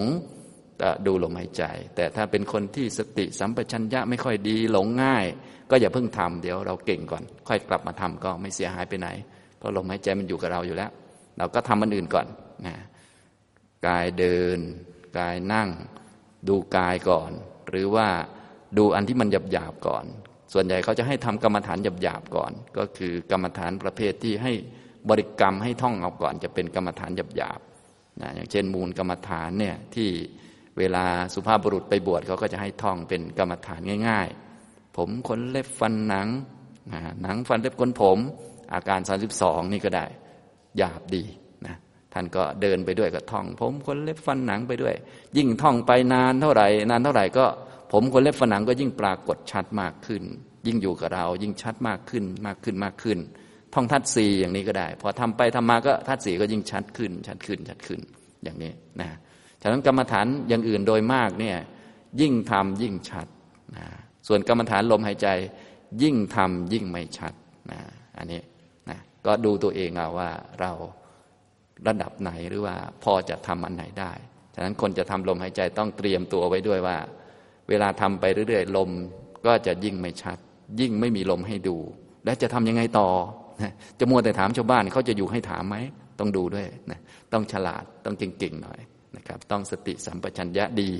นะแต่เป็นกรรมฐานที่ดีนะลมหายใจสงบง่าย แต่ว่าทำแล้วอย่างที่บอกคือมันพิเศษหน่อย ยิ่งทำยิ่งหายนะส่วนกรรมฐานอื่น ยิ่งทำยิ่งปรากฏชัด ถ้าเราเอาเส้นผมมาทำเนี่ยนะ ผมก็เล็บฟันหนังยิ่งท่องไปยิ่งโอ้โห ชัดเจนนะท่องกระดูกกระดูกไปเรื่อยๆอ้าวยิ่งเดินไปยินมาเรื่องยิ่งชัดเจนใหญ่ว่าโอ้กระดูกเดินกระดูกนั่งกระดูกนอน เดี๋ยวสักหน่อยกระดูกมันจะแยกจากกันไปยิ่งชัดนะอย่างนี้ทำตรงนี้นะครับ ฉะนั้นที่คนคนที่ปัญญายังไม่ค่อยเยอะเนี่ยจึงควรทำพวกหยาบๆก่อน ง่าย ๆ ก่อนอย่างนี้นะ อันนี้ท่านนี้ก็แสดงว่าสติสัมปชัญญะของท่านไม่ค่อยเยอะนักแล้วท่านไป ใช้ท่านั่ง แล้วกำหนดไปที่ลม พอกำหนดได้สักพักหนึ่งสติกำลังน้อย ปัญญากำลังน้อยก็เงียบไปหายไป ฟุ้งก็มาแทนคิดนู่นนี่นั่นก็หลงก็มาแทนที่นั่นเองนะอย่างนี้ทุกท่านก็เลยต้องตรวจตัวเองดีๆนะเบื้องต้นก็คือฝึกเน้นให้มีสติ รู้ตัวไหวเป็นหลักนะถ้าท่านนั่งไม่ค่อยมีสติก็เดินเอานะเวลานั่ง พื่อให้มีสติบางท่านก็นั่งแล้วก็ท่องเอาก็ได้นั่งแล้ว ท่องผมคนเล็บฟันหนังเนื้อเอ็นกระดูกวนไปวนมา จนกระทั่งมีสติดีก็เลิกท่อง อย่างนี้เป็นต้น หรือนั่งไปด้วยก็ลูบมือไปด้วยทำความรู้ตัวนะให้มีสติอยู่กับตัวนะส่วนลมก็ให้มันมีอยู่ตามธรรมชาติ ถ้าสติมั่นคงดี ดูลมได้ก็จึงค่อยดู ดูไม่ได้ก็ไม่ต้องไปสนใจมัน อย่างนี้เป็นต้น ให้เอาสติสัมปชัญญะเป็นหลักอย่างนี้นะครับทำตรงนี้นะ อันนี้ท่านนี้ก็เดินยืนพิจารณาได้ดี ก็ให้เดินยืนจะเดอะนะครับ ลมหายใจเข้าออก แป๊บเดียวก็คิดไปเยอะอะไรพวกนี้นะก็ให้อย่านั่งเยอะนะครับ หรือเวลานั่งก็ทำอย่างอื่นไป นั่งสวดมนต์ไปก็ได้นะนั่งแป๊บเดียวแล้วลุกยืนอย่างนี้ก็ได้ทำความรู้ให้มีความรู้ตัวเยอะๆเป็นหลักไว้ก่อน อย่างนี้นะ อีกท่านหนึ่ง ดิฉันมาปฏิบัติธรรมที่นี่ครั้งแรกประทับใจในหลายอย่าง ด้วยอายุ 76 การฟังไม่ชัดเจนเลยเสียโอกาสเล็กน้อย ไม่อีกอัน พอฟังได้บ้างอีกอันไม่ชัด มันทุ้มและก้องค่ะ ขอบพระคุณค่ะ อันนี้ก็เป็นกำลังใจให้แก่คนอื่นนะเนี่ยนะก็คือท่านนี้อายุเจ็ดสิบหกแล้ว ฟังรู้เรื่องบ้างไม่รู้เรื่องบ้างก็ยังอุตส่าห์นั่งฟังกับชาวบ้านเขาด้วยนะ ฟังได้บ้างไม่ได้บ้าง อันนี้มันก็พออายุเยอะแล้วก็นั่นแหละ ทุกอย่างมันก็เสื่อมหมดนะ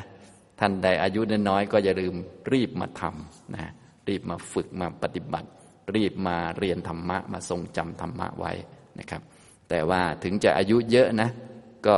นั่นแหละก็ต้องรีบเหมือนกันนะครับ อีกท่านหนึ่ง เวลาที่ต้องพูดต่อหน้าคนเยอะๆแล้วมักจะตื่นเต้น ค่อนข้างมีผลกระทบกับงาน กลัวพูดผิดและกลัวทำออกมาได้ไม่ดีค่ะ รบกวนอาจารย์ช่วยแนะนำวิธีหน่อยนะคะทำอย่างไรจะหายตื่นเต้นนะอันนี้ก็คือเราอยู่กับอนาคตเกินไป เราไม่อยู่กับปัจจุบัน ไม่อยู่กับการกระทำหรือไม่อยู่กับเงื่อนไขหรือเหตุที่เราทำได้ มีแต่กลัวว่าจะตื่นเต้นนะมักจะตื่นเต้น เอ๊คราวที่แล้วตื่นเต้น คราวนี้จะตื่นเต้นอีกละมั้งเนี่ยก็คิดไปทั้งๆทที่ความตื่นเต้นมันยังไม่เกิด เราก็ไม่อยู่กับการกระทำฉะนั้นต่อไปจะต้องฝึกให้อยู่กับการกระทำเยอะๆทำเหตุให้ดีที่สุดทำแต่เหตุไว้ ส่วนผลจะเป็นยังไงก็ช่างมัน ผลมันไม่ดีเราก็มาทำใหม่เน้นไปที่การกระทำอยู่กับปัจจุบันไว้ ส่วนความตื่นเต้นก็รู้ว่า เออ ที่มันตื่นเต้นนี่ก็เพราะความตื่นเต้นมันเกิดขึ้น นะไม่ใช่เพราะคนเยอะนะ ที่ตื่นเต้นนี้ไม่ใช่เพราะคนเยอะนะ ที่ตื่นเต้นเป็นเพราะความตื่นเต้นมันเกิดขึ้นนะก็ให้เรารู้จักความตื่นเต้นมันเกิด เกิดแล้วมันก็ดับนะอย่างนี้เอาจิตมาไว้กับกาย ความตื่นเต้นมันก็จะหายไวนะเพราะว่าโดยส่วนใหญ่พวกเรานี่พอเห็นคนเยอะๆก็ตื่นเต้น แล้วก็ไปดูคน ดูว่าเขาจะว่ายังไงพูดไปสักนิดหนึ่งเขาก็ทำหน้าเลอะหลางงอะไรต่าง ทำหน้าไม่รู้เรื่อง เราก็ยิ่งไปกันใหญ่สั่นไปใหญ่เลย เออ พูดแล้วเขาไม่รู้เรื่องไม่เชื่อเราหรือเปล่านี่อย่างนี้ทำนองนี้นะฉะนั้นเวลาตื่นเต้นก็ให้รู้ว่าความตื่นเต้นมันเกิดขึ้นนะให้มีสติอยู่กับกาย รับรู้ความตื่นเต้น ไม่ต้องไปดูคน ดูความตื่นเต้นนะอย่างนี้ซึ่งจะทำได้เราต้องหัดฝึกเอาจิตมาไว้กับกายเก่งๆนะ อื่นๆเราก็จะค่อย ๆทำได้เพิ่มขึ้นเพิ่มขึ้นนะอย่างนี้นะครับ หัดอยู่กับปัจจุบันอยู่กับการกระทำฝึกเยอะๆทำเยอะๆทำบ่อยๆ เดี๋ยวก็ทำได้ ส่วนเดี๋ยวมันจะตื่นเต้น อนาคตจะเป็นยังไงนี่ตัดออกไปเลย ให้ทำปัจจุบันไว้ทำเหตุเยอะๆ ทางพุทธศาสนาเนี่ยเน้นทำเหตุนะเน้นฝึกปัจจุบันไว้ เน้นฝึก เน้นหัดนะอย่างนี้นะครับ ฝึกหัดบ่อยๆ ตื่นเต้นก็ไม่เป็นไร ที่ตื่นเต้น เพราะความตื่นเต้นมันเกิดเกิดแล้วมันก็ดับไป นะมันอยู่ไม่นานไม่มีปัญหาอะไรนะครับ อย่างนี้ทำนองนี้ ฉะนั้นถ้าเราไปพูดหน้าชั้นแล้วรู้สึกตื่นเต้น อย่างนั้นอย่างนี้รู้สึกกลัวหวาดวิตกอะไรต่างๆเนี่ยพวกนี้มันก็เป็นแค่สิ่งที่เกิดขึ้น เป็นทุกข์อย่างหนึ่ง และอย่างที่บอกไปแล้ว ทุกเนี่ยเรามีพวกเยอะมีเพื่อนเยอะนะก็หมายถึงว่าคนโดยทั่วไปไปพูดหน้าชั้นหรือว่าในที่ที่คนเยอะๆเขาก็ตื่นเต้นด้วยกันทั้งนั้น เราไม่ต้องกังวลคือ อย่างเราที่พูดหน้าห้องหน้าชั้น present งานแล้วก็ตื่นเต้นตกใจนี้ ไม่ต้องห่วงคือพวกเยอะนะเพื่อนเยอะประมาณนั้นนะก็คล้าย ๆ กันนะทำนองนี้ มันให้เรานึกถึงเวลาที่เพื่อนเราไปพูดแล้วตื่นเต้น เราก็ไม่เห็นว่าเขาอะไรนะ แต่เวลาเราตื่นเต้นบ้างเลยตกใจ แต่จริงๆตื่นเต้นก็เป็นเรื่องธรรมดานะไม่ต้องกังวลอะไรนะครับ ฝึกบ่อยๆ เดี๋ยวก็ทำได้นะครับ ต่อไปอีกท่านหนึ่ง สวัสดีค่ะอาจารย์สุภีในการทำกายคตาสติ ที่เราเอาจิตมาไว้ที่กาย ถ้าเราทำกรรมฐาน เช่น ดูธาตุทั้งสี่หรือท่องผมกันเล็บฝันหนัง หรือสวดเมตตาภาวนาทำอย่างนี้ไม่เป็นการทำสองอย่างพร้อมกันหรือคะ ขอบคุณค่ะนะไม่ได้ทำหลายอย่างพร้อมกันหรอกเราทำอันใดอันหนึ่งเป็นหลักไว้ อย่างเช่นทำกายคตาสติเนี่ยเราทำอันใดอันหนึ่งเป็นหลัก อย่างเช่นที่ผมแนะนำสอนเบื้องต้นง่าย ๆ ก็คือ เอาอาการทางกาย หมวดอิริยาบถเป็นตัวตั้งก่อน เดินยืนนั่งนอน กายเดินกายยืน กายนั่งกายนอน เป็นตัวตั้งสติก่อนนะทีนี้เพื่อให้สติของเราต่อเนื่อง เพราะว่าพอดูกายแล้วบางทีสติเราก็ไม่ค่อยต่อเนื่อง มันก็ยังคิดเรื่องอื่นเรื่องนั้นเรื่องนี้ หรือว่าแม้ดูกายแล้วจิตของเราก็ยังแข็งกระด้าง ไม่ค่อยอ่อนโยนอยู่นะเราก็ช่วยมันโดยการหากรรมฐานมาทำเพิ่ม ตอนแรกเดินดูกาย กายเดินจิตรับรู้ เดินไปสักพักหนึ่งก็เติมมรณสติเข้ามานะนึกถึงความตายสักพักหนึ่งสักสองนาทีสามนาทีหรือห้านาที แล้วก็มาอยู่กับการเดินอย่างนี้ฉะนั้นกรรมฐานที่ทำมาเพิ่มนี้เป็นการปรับจิตเฉยๆ ไม่ใช่กรรมฐานหลัก พวก มรณสติเนี่ยไว้ปรับจิตนะหรือว่าพอรู้สึกว่าจิตจะไปคิดเรื่องนั้นเรื่องนี้อะเราก็จริงลงมือก่อน รู้อยู่แล้วว่าพออยู่กับกายสักพักหนึ่งมันจะชอบไปคิดเรื่องนั้นเรื่องนี้ เราก็คิดถึงพุทธคุณธรรมคุณสังฆคุณก่อนเลย คิดถึงคุณของพระพุทธเจ้า สักสองรอบสามรอบ พอสติอยู่กับตัวดีก็หยุดไว้อย่างนี้ทำนองนี้นะหรือ เรารู้ว่า อ่า พอมีสติอยู่กับตัวบ้างแล้ว พอสมควรแล้ว ก็รู้ว่า เดี๋ยวก็ไปพบคนนั้นไปเจอคนนี้นะมีการรับรู้กันอะไรกันกระทบกระทั่งสัมผัสกัน ได้ยินเสียง ได้เจอหน้ากันบางที ถึงแม้จะฝึกสติมา แต่ว่าบางทีก็หงุดหงิดรำคาญเขาได้ เอาละเจริญเมตตาไปด้วยดีกว่านะอย่างนี้ก็เดินไปด้วยแล้วก็เจริญเมตตา ตอนเจริญเมตตาก็ใช้เวลาสองนาทีสามนาทีก็พอ แล้วก็พอเท่านั้นอย่างนี้ทำตรงนี้นะครับ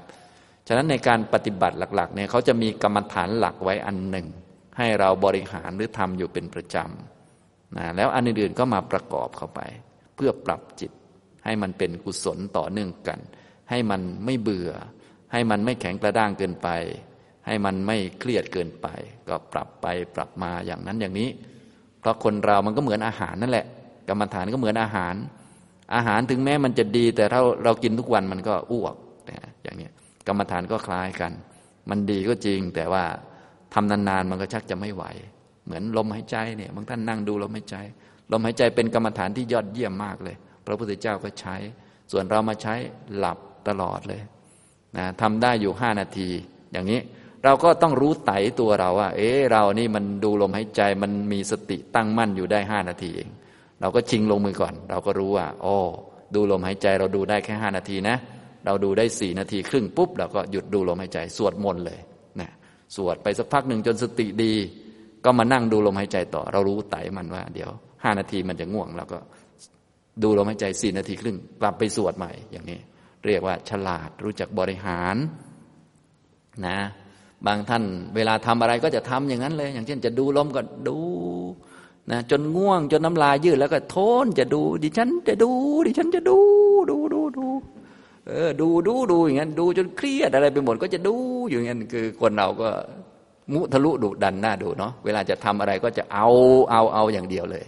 อย่าไปอย่างนั้น เราไม่ได้ทำเอากรรมฐาน เราทำเอาสติทำเอาสมาธินะอย่างนี้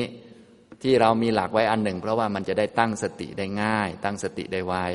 ที่เราทำหลายๆอันเพื่อให้สติมันต่อเนื่อง ให้มันเป็นกุศลเนี่ยที่เราต้องการก็คือจิตมีสติมีสมาธิเป็นกุศลกันนะถ้าเราทำหลายๆอันแล้วมันเป็นกุศล เราก็ไม่ต้องไปนั่งสมาธิเพ่งอารมณ์อันใดอันหนึ่งให้ยุ่งยาก เพราะว่ามันมีสมาธิแล้ว ที่เราไปเพ่งอารมณ์เราก็ต้องการสมาธิ อันนี้เราได้แล้วนี่เราได้แล้วก็ไม่ต้องทำแล้วก็สบายเลย เราก็พอมีสมาธิแล้วเราก็เอาสมาธินั้นมามองดูความจริงของโลกเออ มีอันนี้กระทบเข้ามาเออของไม่เที่ยงเนาะมีความคิดเข้ามา เออ อันนี้ก็ไม่เที่ยงเนาะเป็นของเกิดดับเป็นขันอะไรแล้วเนี่ยเนี่ยก็พิจารณาธาตุขันได้เลยนะอย่างนี้ทำตรงนี้นะครับนะฉะนั้นก็ไม่ใช่ทำหลายกรรมฐานร่วมกันนะ เราทำเป็นหลักไว้อันหนึ่ง หรือสองอันก็ได้ หรือวาระนี้ทำอันนี้เป็นหลัก อีกวาระหนึ่งทำอีกอันหนึ่งเป็นหลักก็ได้ ไม่ต้องกังวลนะครับ อย่างนี้บางท่านเอ๊ะทำหลายอันมันจะงงมากไหมเนี่ย ไม่ต้องกังวลอย่างนั้นนะครับทำหลาย ๆ อันนะ่ะดี ก็เหมือนเราทานอาหาร เราทานเพื่อให้มันอิ่ม ทานหลาย ๆ อันนั่นแหละมันดี สารอาหารมันจะได้ครบ แต่ว่าไม่ใช่ทานไม่รู้เรื่อง ทานเยอะเกินไปก็ไม่ดี บางท่านนี้จะเอาทุกอันเลยอ้วกพอดีนะอย่างนั้นไม่ได้อย่างนี้นะครับ ต้องให้มันเหมาะสมนะครับ อันนี้ ต่อไปอีกท่านหนึ่ง การเลือกรับประทานอาหารที่มีประโยชน์ต่อร่างกาย ถือว่าติดกิเลสตัณหาหรือไม่ ต้องทำอย่างไรจึงจะไม่เป็นการติดกิเลสในเรื่องนี้ อันนี้ต้องแยกระหว่างอาหารกาย กับกิเลสมันคนละตัวกัน กิเลสพวกเรามีอยู่แล้ว ติดอาหารนี่มีอยู่แล้ว แต่ให้เรารู้จักว่า อาหารกับติดอาหารมันคนละอันกัน กายกับรักร่างกายมันคนละอันกันนะกายมันต้องกินอาหาร ส่วนติดอาหารเป็นกิเลสกายก็เป็นกายเป็นของไม่เที่ยง เป็นธาตุสี่เป็นดินน้ำไฟลม ส่วนรักร่างกายเป็นกิเลสนี่เข้าใจไหมกิเลสต้องมีเป็นเรื่องปกติเลย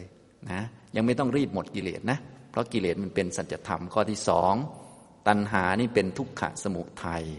คนจะหมดตัณหาต้องเป็นพระอรหันต์ส่วนพวกเราต้องตัณหาต้องเหลือเอาไว้กำหนดให้เป็นทุกขสัตว์กับสมุทยสัตว์ต่อไปนะอย่างนี้ตัณหาเป็น ทุกขะสมุทัยต้องมีเสมอแหละเป็นเรื่องธรรมดา แต่ให้เราแยกให้ออกว่าอาหารเป็นอันหนึ่ง ติดอาหารเป็นอันหนึ่ง กายเป็นอันหนึ่ง รักร่างกายเป็นอันหนึ่งนะอย่างเราตายกับกลัวตายเนี่ยมันคนละอันกัน ตายนี้เป็นเรื่องของกาย กลัวตายเป็นเรื่องของกิเลสอย่างนี้เข้าใจไหมแยกให้ออก ตายยังไงก็ตายแหละส่วนกลัวตายมันก็ไม่ได้เกี่ยวกับตายอะไร กลัวตายมันเกิดและมันก็ดับทำไมมันกลัวตายก็ความกลัวมันเกิด มันไม่ได้เกี่ยวกับตายนะ ความกลัวตายเนี่ย คนไม่ตายมันก็กลัวตายได้ มันปกติมันมันเกิดตอนความกลัวมันเกิด นี่พอเข้าใจไหมครับ อันนี้ให้ทุกท่านรู้จักอย่างนี้นะ บางท่านนี่พอไม่รู้จักแยกแยะอย่างนี้นะ เอ๊ะมันติดอาหารชนิดนี้ ถ้างั้นไม่กินมันเลยดีกว่า หาแบบนี้ก็ก็คงไม่ต้องกินอะไรนะ กินแต่หญ้าแล้วอย่างเงี้ยนะ เพราะกินอะไรมันก็ติดไปหมดแล้วนี่ย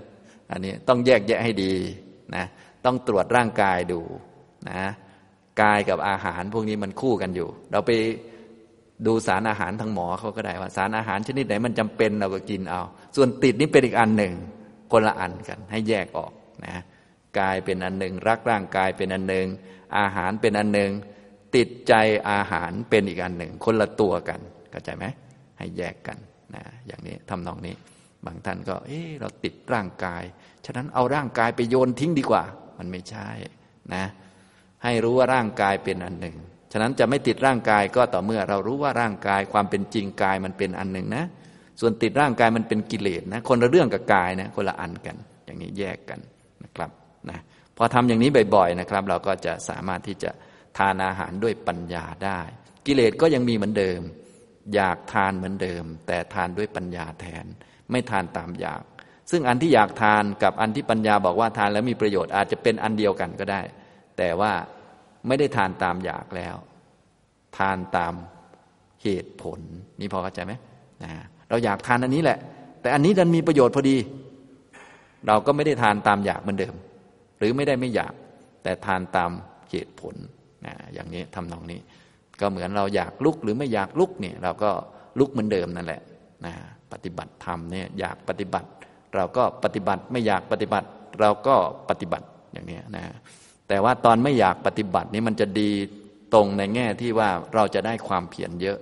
เพราะว่าตอนไม่อยากปฏิบัติเราต้องใช้ความเพียรมาก ต้องใช้ความต่อสู้มาก ต้องฝืนเยอะ ฝืนกับความสะดวกสบาย ฝืนกับความรู้สึกว่าจะตายจะนอนไม่พอ ฝืนเยอะ พอฝืนเยอะมันก็ได้ความเพียรเยอะ ส่วนถ้าทำตอนเราขยันอยู่แล้ว มันก็ได้ความเพียรน้อย แต่มันก็ดีเหมือนกันนะพอเข้าใจไหมครับ นะให้แยกแยะอย่างนี้นะ กิเลสก็อยู่ส่วนกิเลส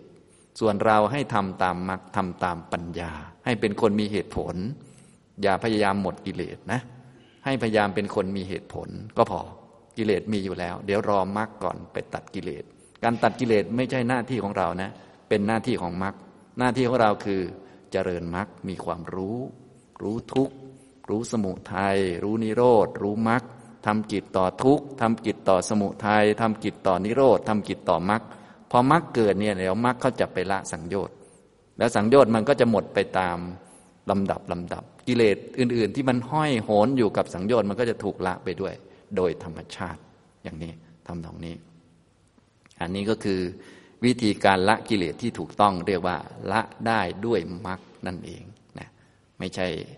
ไปฝืนไปนั่นไปนี่ การฝืนนี่เราฝืนไว้เพื่อที่เราจะฝึกมรรคนั่นเอง ฝึกความเพียรฝึกปัญญา ฝึกนั่นฝึกนี่นะฉะนั้นเบื้องต้นให้ทุกท่านมีพระพุทธพระธรรมพระสงฆ์เป็นสารณะเพื่อเราจะได้ไม่ทำทุจริต และต่อไปเราก็ประกอบมรรคเท่านี้แหละคือหลักของพวกเราอยู่ทางนี้นะ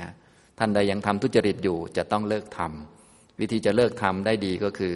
เอาจิตมาไว้กับพระเราจะได้ไม่กล้าทำ นะถ้าไม่อยู่กับพระเนี่ยถึงเราจะพยายามฝืนแค่ไหนเนี่ยกิเลสมันไม่ใช่ของเล่นๆนะมันแรงเวลามันแรงขึ้นมาเนี่ยโอ้โหมันเหมือนเสือร้ายเลย ตอนเราดีเราก็ดีดี หลายท่านนี่ เวลาเข้าคอร์สปฏิบัตินี่นั่งนิ่ง เหมือนคนไม่มีพิษสงเหมือนแมวเลย น่ารักมากนะแต่พอโมโหขึ้นมาเนี่ยโอ้เหมือนเสือเลยนะขย่ำคนนั้นคนนี้นะอย่างนี้เป็นต้น อันนี้ก็คือมันอันตรายกิเลสเนี่ย เราจะไปสู้มันแบบนั้นไม่ได้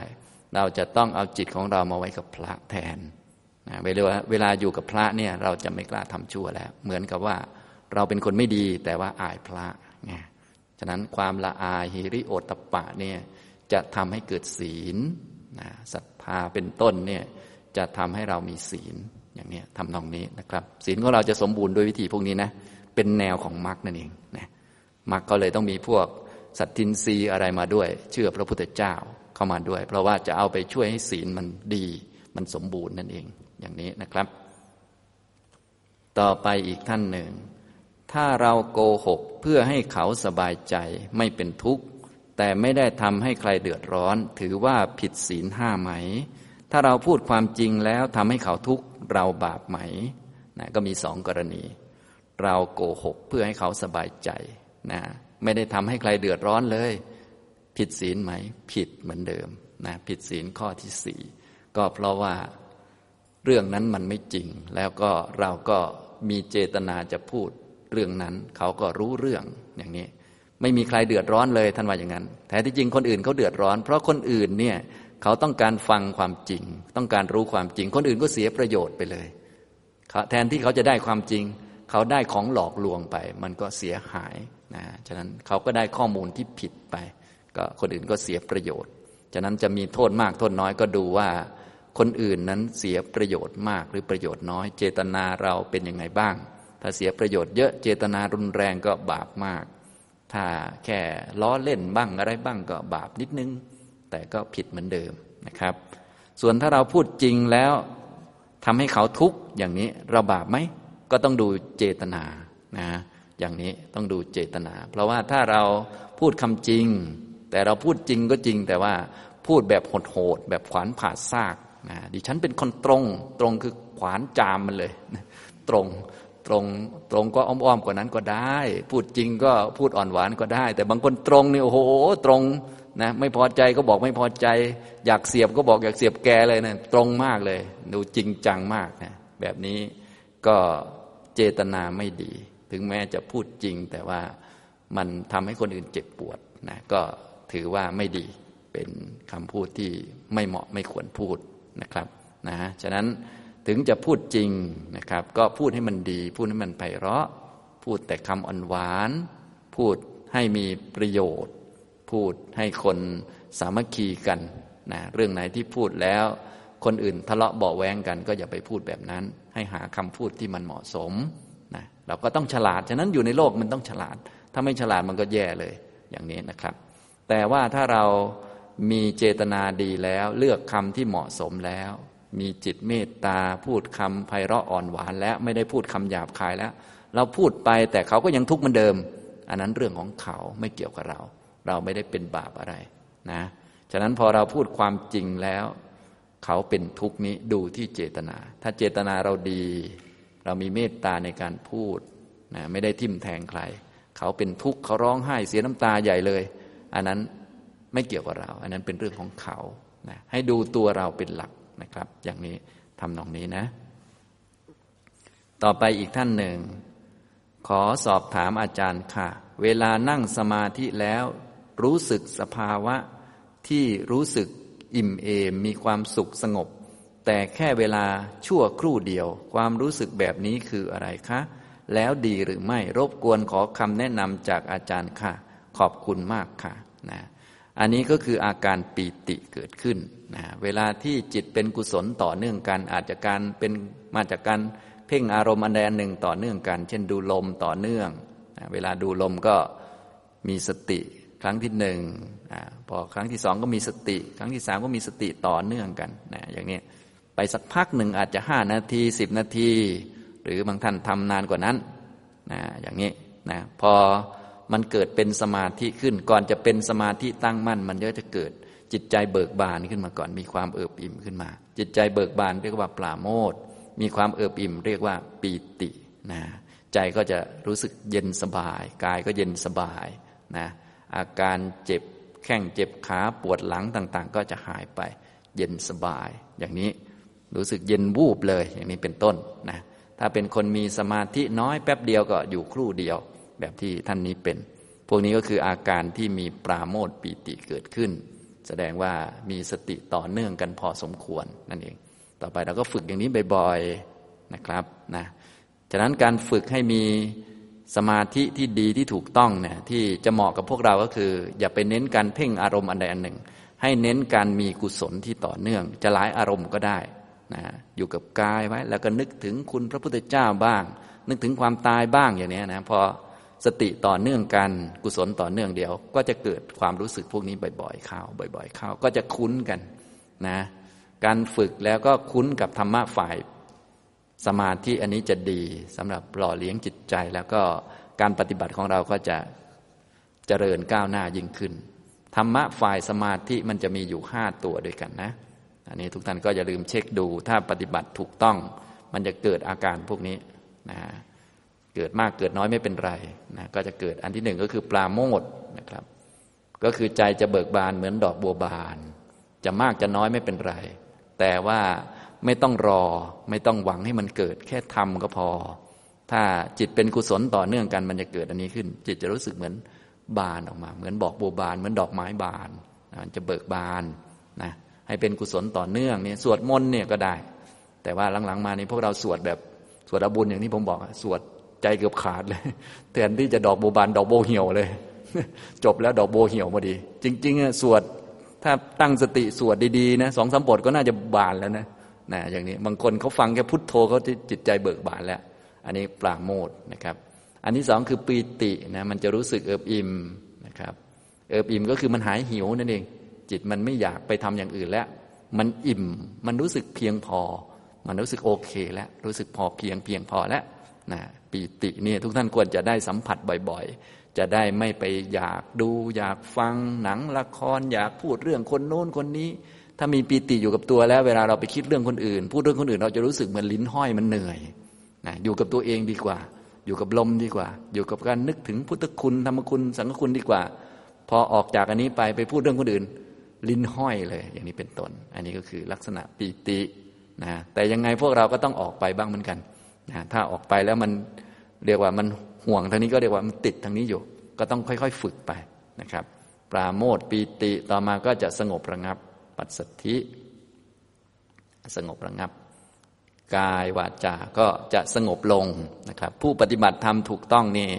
อาการกายเขาก็จะดูสงบสงบเหมือนที่เราให้เดินแบบกุมมือนั่นแหละ แต่ต่อไปอาการกายเขาก็จะไม่ไม่กระจัดกระจายคำพูดก็จะดูดีอ่อนหวาน ไม่พูดกระโชกโคกหัก ปัสสธิกายปัสสธิจิตก็สงบระงับนะไม่ฟุ้งนะครับ แล้วก็สุขจะเกิดความสุขคืออยู่สบายไม่เครียดนะอยู่ที่ไหนก็ไม่ค่อยเครียดนะไม่หงุดหงิดไม่รำคาญ เจอคนด่าคนนินทาหรือว่าเสียงคนใกล้ๆมีคนนิสัยอย่างนั้นอย่างนี้ไปอยู่ตรงนั้นตรงนี้คนจอกแจ๊กจอแจ มันก็ไม่รำคาญ อยู่แล้วมันก็ไม่เครียดมันสบาย แต่ถ้าคนไม่ค่อยมีสมาธิไม่มีกรรมฐานอยู่เนี่ย เดี๋ยวคนนั้นคุยจอกแจ๊กเราก็จะรำคาญแล้วนะนอนไป เดี๋ยวข้างๆควานนั่นควานนี่ก็ โอ้ยนะเราก็รำคาญนะบางทีเรานอนหลายคนใช่ไหมในห้องนะบางพวกก็ไปเล่นถุงพลาสติกอยู่นั่นแหละเราก็ลำคาญมันว่าจะบีบคอมันตายใช่ไหมมันเนี่ยอันนี้ก็มันลำคาญ อันนี้คือมันไม่มีสุขมันจะลำคาญ มันจะเกิดงุนหงิดขึ้น ความงุนหงิดมันเกิด แต่ถ้ามีสุขคือมันไม่ลำคาญ มันจะมีอะไรมันก็ขำๆมันกลายเป็นเรื่องขำๆไป เห็นคนนั้นว่าคนนี้ด่าคนนี้อะไรต่อไม่อะไรก็กลายเป็นเหมือน เออขำๆไปอย่างนี้ แต่ไม่ได้มีความรู้อะไรนะมันเป็นฝ่ายสมาธิพวกนี้แล้วต่อมาก็จะเป็นสมาธิคือจิตตั้งมั่นดีนะครับนะอันนี้ก็คือธรรมะฝ่ายสมาธินะมีห้าอย่าง เขาเรียกรวมๆเรียกว่าธรรมะสมาธิ นะครับ ถ้าทุกท่านฝึกปฏิบัติไป แล้วมีอาการพวกนี้เกิดขึ้นให้รู้ว่า เออ เราทำมาถูกต้องแล้ว แต่ว่าไม่ต้องอยากได้นะ แค่ทำไปก็พอนะมันก็จะเยอะขึ้นเยอะขึ้นต่อไป เราอยู่ที่ไหนเราก็จะอยู่ได้ เราก็จะไม่รำคาญ คนอื่นๆ ข้างนอกก็เหมือนเดิมนิสัยเขาก็เหมือนเดิม เราก็จะอยู่กับเขาได้โดยไม่รำคาญ วิธีจะตรวจสอบผลการปฏิบัติก็คือ สมมุติว่าแต่เดิมเนี่ยเราอยู่กับคนนี้แล้วเรารำคาญ เราปฏิบัติได้ผลเนี่ยสมาธิดี เราไปอยู่กับเขาเหมือนเดิมให้เขาคุยมากเหมือนเดิม เราไม่รำคาญ อันนี้ถูกใช้ได้นะบางคนนี่ตอนที่ยังไม่ปฏิบัติธรรมนี้พออยู่ด้วยกันได้นะพอคุยเรื่องหนังละครด้วยกันได้พอมาปฏิบัติธรรมนะมาคุยข้างๆก็ตบเลย หนักกว่าเดิม อันนี้งงเลยแบบนี้นะแบบนี้เขาไม่เรียกทำสมาธิแล้วก็เรียกอะไรก็ไม่รู้แล้วเนี่ยทำแล้วกิเลสเยอะกว่าเดิมอีกนะนะโมโหง่ายกว่าเดิมอีกนะแบบนั้นนะต้องทำให้ถูกนะครับ ฉะนั้นทำสมาธิเนี่ยให้ดูสภาวะนะ อย่าดูกรรมฐาน กรรมฐานไหนก็ได้ ให้ดูตัวนี้ ดูปราโมทปีติปัสสธิสุขสมาธินะครับ มาจากสวดมนต์ก็ได้นะผมคนเล็บฟันหนังก็ได้นะครับ ให้ทำแล้วมันมีความสุขนะครับทำแล้วไม่เครียดนะครับฉะนั้นถ้าทำกรรมฐานอันใดอันหนึ่งแล้วเครียดเราวางไว้ก่อน ไปทำอันอื่นก่อนอย่างที่บอก ดูกายแล้วรู้สึกว่า เออ ไม่ค่อยอยู่แล้วก็สวดมนต์ก่อน อย่าไปซีเรียสว่าจะต้อง อย่างนั้นอย่างนี้ต้องนั่นต้องนี่อย่าไปนะพวกนั้นมันเป็นแค่กรรมฐานเป็นแค่เครื่องมือ ให้เรานึกถึงมันเป็นแค่เหมือนอาหาร เราต้องการกินให้มันอิ่ม ให้มันหายหิวเท่านั้นเองนะอาหารเราปรับเอานะครับ อันนี้ต่อไปอีกท่านหนึ่ง เรียนท่านอาจารย์ ดร สุภีที่เคารพ ท่านอาจารย์ให้ธรรมะเยอะและลึกสมองน้อยๆ พยายามจดจำค่ะ เรียนถามว่าอาการหงุดหงิด รำคาญแก้อย่างไรคะ ผัสสะเล็ก ๆ กระทบ เป็นบ่อยๆ รู้สึกเซ็งค่ะ ถามใจตัวเอง เรื่องเล็กๆทำไมโกรธง่ายจัง พยายามรักษาจิตนะคะ กราบขอบพระคุณค่ะเนี่ยอย่างนี้นะครับ อันนี้ก็เป็นปัญหาของหลาย ๆ ท่าน อันนี้ก็คือมันไม่มีความสุขเห็นไหมพอไม่มีความสุขเนี่ยนะ ไม่มีสุขตัวนี้นะ ไม่มีธรรมะฝ่ายสมาธิเนี่ยไปอยู่ที่ไหนมันก็อยู่ไม่ค่อยสะดวก นะต้องอารมณ์ถูกอกถูกใจ อาหารถูกใจคนพูดถูกใจเท่านั้นมันจึงอยู่ได้ พอไม่ถูกใจนิดนิดหน่อยหน่อยมันก็หงุดหงิดก็รำคาญก็อย่างนั้นอย่างนี้นะฉะนั้นทุกท่านก็อย่าลืมฝึกให้มีธรรมะสมาธิ อาการพวกหงุดหงิดเป็นต้นนี้ก็จะลดลงลดลงจนกระทั่งหายไปได้ ค่อย ๆ หายไปนะแต่เมื่อยังเป็นคนธรรมดาอยู่ ก็ยังมีหงุดหงิดเพิ่มเข้ามาบ้างตามสมควร หงุดหงิดเมื่อความหงุดหงิดเกิด แต่ถ้านานๆมันเกิดทีไม่เป็นไรหรอกเป็นเรื่องปกตินะส่วนเกิดบ่อยๆนี่บางทีมันก็รำคาญตัวเองเหมือนกันนะเหมือนท่านนี้แม่เซ็งตัวเองเหมือนกันว่า เรื่องเล็ก ๆทำไมไปโกรธเขาทำไมโกรธง่ายจังไม่อยากจะโกรธอะไรประมาณนี้นะฉะนั้นก็อย่าลืมฝึกให้มีสติอยู่กับตัว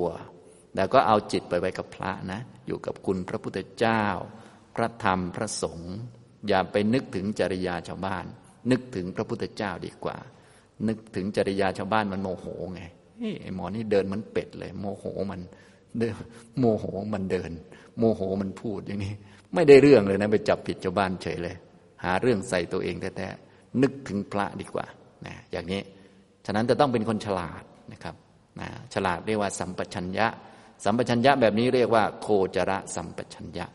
ฉลาดในการเลือกอารมณ์ให้กับจิตว่าควรจะนึกถึงเรื่องอะไรดี ควรจะคิดเรื่องอะไรดี ควรจะอยู่กับอะไร จิตจะได้เป็นกุศลนะอย่างนี้นะครับท่านนี้ก็อย่าลืมนะ ฝึกเอาจิตมาไว้กับกายเป็นเบื้องต้น ต่อไปก็นึกถึงคุณพระพุทธเจ้าพระธรรมพระสงฆ์บ่อยๆ มันก็ไม่มีเวลาเป็นนึกเรื่องคนนั้นคนนี้ พอไม่มีเวลาเป็นนึกเรื่องคนนั้นคนนี้งุนหงิดดำคาญมันก็ลดลงเองอย่างนี้นะครับ ต่อไปอีกท่านหนึ่งอาจารย์ครับท่านให้เวลาเดินถึง สองชั่วโมงสามสิบนาทีนานเกินไป กลับไปบ้านก็ทำได้ เวลามีค่าอาจารย์น่าจะให้ข้อธรรมะ ชี้แจงอธิบายได้มากกว่านี้นะท่านเมื่อกี้บอกว่าอาจารย์ให้เยอะไป สงสารสมองน้อยๆ ก็ไปทะเลาะกันเองก็แล้วกันนะสองคนนี้พูดไม่เหมือนกัน นี่แหละความเห็นเนี่ยมันไม่เหมือนกันมันเรื่องปกตินะเป็นเรื่องธรรมชาติธรรมดานะ ท่านนี้เขาบอกว่า อาจารย์ให้เดินตั้งสองชั่วโมง ผมทำอะไรไม่ถูกเลย อาจารย์จะน่าจะมาพูดพูดพูดพูดจะได้ข้อธรรมะเยอะเลย แสดงว่าท่านที่เขียนนี่เป็นหนุ่มๆหน่อยนะแล้วท่านก็นึกว่าผมหนุ่มเหมือนท่านด้วยนะ ผมพูดหนึ่งชั่วโมงผมเกือบตายแล้ว ให้ผมพูดสองชั่วโมงขึ้น ผมก็ตายก่อนพอดี ผมต้องเหลือแรงมาพูดตอนเย็นอีก เหลือแรงไว้พูดพรุ่งนี้อีกนะอย่างนี้อันนี้ก็แล้วแต่นะไม่มีปัญหาอะไรนะครับ แต่ว่าถ้าสนใจธรรมะนี่ดีมากนะ สนใจอยากรู้ธรรมะ ซึ่งผมก็บรรยายไปเยอะแล้วนะ ถ้าท่านฟังไม่ทันอย่างไร หรือว่ามีบางเรื่องที่ต้องการศึกษาให้ละเอียดเพิ่มเติมเนื่องจากว่าคอร์สสั้น ผมก็พูดได้จำกัด ท่านก็ไปศึกษาเพิ่ม เพราะว่าที่ผมบรรยายไว้นี่เยอะมากนะไม่จำเป็นต้องฟังทั้งหมด เดี๋ยวมันจะตายก่อน เราก็ฟังบางส่วนก็พอ แล้วเอาไปปฏิบัติ เพราะว่าที่ผมบรรยายนี่โอ้เยอะเหลือเกินนะบรรยายเยอะมากจริงๆนะ บางคนก็พยายามฟังนะพยายามฟังฟังฟังฟังให้ได้ทุกอัน ลิ้นห้อยเลย อาจารย์ก็พูดแต่เรื่องเดิมๆแนะนำว่าไม่ต้องฟังทั้งหมด ฟังเฉพาะเรื่องที่สนใจก็พอ ผมจะมีเขียนหัวข้อไว้ว่าวันนี้พูดเรื่องอะไรสนใจเรื่องไหนก็ฟังเรื่องนั้น พอฟังเข้าใจแล้วก็ไม่ต้องฟังอีกแล้วเรื่องนั้น หรือมาฟังเพื่อเตือนใจเฉยๆก็พอนะ อย่างนี้พอฟังเข้าใจแล้วก็ไปปฏิบัติด้วยตัวเองฝึก ถ้าฟังแล้วไม่ทันก็มีหนังสือให้อ่านอีกนะทีนี้ หนังสือก็มีเยอะอีกเหมือนกัน เดี๋ยวตอนกลับพรุ่งนี้ก็จะมีหนังสือให้ให้กระตักหนึ่งเลยแบกลิ้นห้อยเหมือนกันนะนั้นก็ส่วนหนึ่งนะถ้าต้องการอ่านเพิ่มก็อ่าไปดูในเว็บไซต์อ่านเพิ่ม แต่ก็เอาอีกแล้วก็คือไม่ต้องอ่านหมดนะบางท่านก็พยายามอีกแล้วพยายามมีหนังสืออาจารย์ทุกเล่มนะเป็นแพ็กเกจเลยแล้วก็พยายามอ่าน เดี๋ยวก็อย่างที่บอกกันแหละไม่ต้องเอาทั้งหมด เอาเฉพาะอันที่ เราสนใจแล้วก็นำไปปฏิบัติ บางเรื่องเราไม่ต้องรู้บ้างก็ได้ไม่เป็นไรนะครับ อย่างนี้นะต่อไปอีกท่านหนึ่ง กราบเรียนอาจารย์สุภีที่เคารพ อยากให้อาจารย์ช่วยอธิบายถึงสภาวะนิพพานให้ด้วยค่ะ ขอบพระคุณค่ะ นิพพานนี้ก็เป็นเป้าหมายของชาวพุทธเราเลยนะที่ผมพูดตั้งแต่วันแรกนะ นิพพาน ถ้าพูดให้เราพอเข้าใจได้สะดวกขึ้นนะ สำหรับพวกเราก็คือ ความดับของขัน ขันมันดับ ดับทุกข์ดับกิเลสนะเรียกว่า ขันธนิพพานเนี่ยนิพพานก็เลยมีสองอย่างนะ ขันนิพพาน ขันธนิพพาน อันนี้ก็ นึกถึงพระพุทธเจ้าของเราตอนที่กุสินารานะแล้วก็อีกอันหนึ่งก็กิเลสนิพพาน อันนี้ก็นึกถึงพระพุทธเจ้าของเราที่ใต้ต้นโพนะกิเลสนิพพานก็คือ กิเลสไม่เกิดอีกเลยตลอดไปนะอันนี้ก็พูดในแบบให้พวกเราเข้าใจง่าย เพราะพวกเราพากันมีกิเลสอยู่ คุ้นเคยกับกิเลส ทีนี้ลองนึกถึงดูว่า วันหนึ่งหรือภาวะหนึ่งกิเลสไม่มีกิเลสไม่เกิด หน้าตาจะเป็นยังไงนะ พวกเราก็นึกไม่ออกอีกแล้วเนาะอย่างนี้ทำนองนี้ก็ต้องไปเห็นเองนั่นแหละ จึงจะชัดเจน แต่ว่าถ้าจะเปรียบเทียบกับพวกเราสำหรับนิพพานก็คือกิเลสไม่มี นะกิเลสไม่เกิดอีกต่อไป แล้วก็ขันก็ไม่เกิดอีกต่อไป พวกเราก็มีแต่ขันเกิด เวียนว่ายแต่เกิดมานาน เอ๊ะขันไม่มีขันไม่เกิดนี่มันอันไหนนะอย่างนี้นะครับแท้ที่จริงนิพพานก็เป็นภาวะต่างหากนอกจากกิเลสและนอกจากขันไปเลย ถ้าเป็นแบบอภิธรรมสักหน่อยเขาก็เลยให้เรียนง่าย ๆ ก่อนก็เป็นจิตอย่างเงี้ยจิต เจตสิกรูปเนี่ยพวกเราอยู่ฝ่ายจิตเจตสิกรูปนี่อยู่ฝ่ายขันห้าพวกนี้ แล้วก็มีอีกอันหนึ่งคือนิพพานก็คือมันไม่ใช่จิตเจตสิกรูปนั่นเองนะอย่างนี้นิพพานก็เลยเป็นสิ่งที่เราควรทำให้แจ้ง เพราะว่าเราไม่เคยเห็นเลยนะอย่างนี้ทำนองนี้นะพวกเราเคยเป็นแต่ปุถุชน เลยไม่รู้จักนิพพาน ผู้รู้จักนิพพานเนี่ยจะต้องเป็นพระอริยเจ้า เราก็เลยต้องพยายามเป็นพระอริยเจ้านั่นเอง เราจะได้รู้จักนิพพาน มีมรรคเกิดขึ้น มีนิพพานเป็นอารมณ์ได้รับผล เป็นพระอริยเจ้า ฉะนั้นที่พวกเราเวียนว่ายแต่เกิดมาเนี่ยก็เห็นนั่นเห็นนี่มาเยอะแล้ว เป็นนั่นเป็นนี่มาเยอะ พระราชาก็เคยเป็นคนร่ำรวย ก็เคยเป็นคนยากจนก็เคยเป็นสัตว์อบายก็เคยเป็นเทวดาพรหมเคยเป็นหมด แต่ที่เราไม่เคยเป็นคือพระอริยะนะสิ่งที่ไม่เคยเห็นคือนิพพานนะมันก็เลยอธิบายยากท่านก็เลยบอกง่ายๆไว้ก่อนอย่างนี้ให้เราเปรียบเทียบก็นิพพานก็คือ ไม่มีขันนะ ไม่ใช่ขันห้าไม่ใช่ดินน้ำไฟลมนะไม่ใช่จิตนะ กิเลสไม่มีนะนิพพานเนี่ยอย่างนี้ทำนองนี้ ทีนี้ว่าโดยลักษณะของนิพพานเนี่ยก็จะมีลักษณะของนิพพานอยู่นิพพานจะมีลักษณะอย่างหนึ่ง ท่านเรียกว่าเป็นสันติ สันติลักษณะ สันติลักษณะ สันติคือสงบ อะไรสงบก็ขันสงบ ทุกสงบกับกิเลสสงบ สันตินะมีลักษณะสันติสงบราบคาเป็นสภาวะหนึ่งเลย ต่างหากนะทีนี้ถ้าอธิบายเพิ่มเติมมีก็มีหลายคำที่ท่านนิยมอธิบายกันนะก็จะมีนิพพานนี้มันมีลักษณะเที่ยงนะ เป็นของนิจจังเที่ยง เป็นสุขขัง แต่เป็นปรมังสุขขังเลยนะนะแล้วก็เป็นอสังคตัง อสังคตะอะไรพวกนี้ก็เป็นคำสำหรับเรียกนิพพานนะครับ อย่างนี้นะพวกนี้ก็เป็นคำเรียกนิพพาน หรือว่าเอาสภาวะนิพพานมาบอก แก่คนรุ่นหลังๆนะท่านก็บอกได้ ผู้ที่เห็นนิพพานแล้ว ท่านก็บอกได้ ส่วนคนฟังจะรู้เรื่องหรือไม่รู้เรื่องก็อีกเรื่องหนึ่งนะอย่างนี้ไม่ใช่ว่านิพพานพูดถึงไม่ได้นะก็พูดถึงได้ แต่พูดแล้วจะรู้เรื่องหรือเปล่าอีกเรื่องหนึ่งนะอย่างนี้ผู้รู้ท่านก็เอามาบอก เป็นคำนั้นคำนี้จากนิพพานก็จะมีลักษณะเป็นอสังคตะก็คือเป็นสภาวะที่ไม่ต้องมีปัจจัยปรุงแต่ง ไม่ต้องขึ้นอยู่ภายใต้ระบบเงื่อนไขใดๆทีนี้ไอ้เจ้าอสังคตะเนี่ยเขาจะมีลักษณะของเขาเรียกว่า อสังคตะลักษณะ อสังคตะลักษณะอสังคตะลักษณะมันก็จะมีอยู่สามอย่าง อันที่หนึ่งก็คือ ความเกิดไม่ปรากฏ ไม่เกิดความเกิดไม่ปรากฏ ไม่ปรากฏความเกิดนี่อันนี้คือ ลักษณะของอสังคตะ ลักษณะของนิพพาน อสังคตะลักษณะ อุปาโดปัญญายติ ณ อุปาโดปัญญายติ ความเกิดไม่ปรากฏ อย่างพวกเรานี้อยู่ในโลกสังขารมีความเกิดปรากฏ อย่างคนความเกิดปรากฏเป็นคนเด็กน้อย อย่างนี้ทำนองนี้ สุนัขปรากฏความเกิด แต่เดิมไม่มีสุนัขกก็มีลูกสุนัขโผล่ขึ้นมา ก็มีปรากฏความเกิด ในโลกมันมีแต่อย่างเงี้ยวนเวียน ส่วนนิพพานในความเกิดไม่ปรากฏ อันที่สองก็คือความสิ้นไปไม่ปรากฏณวโยปัญญายติความสิ้นไม่ปรากฏ ส่วนพวกเรานี่มันอยู่ฝ่ายสังคตะ ความเกิดก็ปรากฏ ความสิ้นก็ปรากฏ อย่างพวกเรานี้ทั้งหน่อยก็หมดแล้วเนี่ยอย่างผมเนี่ยเป็นอาจารย์สุภีใช่ไหมก็โผล่มาสักหน่อยก็หายไปแล้ว แต่ว่านิพพานเนี่ยเขาเป็นอสังคตะที่มีอสังคตะลักษณะ ความเกิดก็ไม่ปรากฏ ความสิ้นก็ไม่ปรากฏนะและอันที่สามก็คือเมื่อตั้งอยู่ ความแปรปรวนเป็นอย่างอื่นก็ไม่ปรากฏ เมื่อตั้งอยู่ ความเป็นอย่างอื่น หรือความแปรปรวน ไม่ปรากฏนะอย่างนี้คืออสังคตะลักษณะ มันก็จะไม่เหมือนกับสังคตะลักษณะที่พวกเราคุ้นเคย เพราะสังคตะลักษณะที่พวกเราคุ้นเคยก็ ความเกิดปรากฏ แต่เดิมไม่มีก็มามี แล้วก็ความสิ้นไปปรากฏมีแล้วก็หายนะ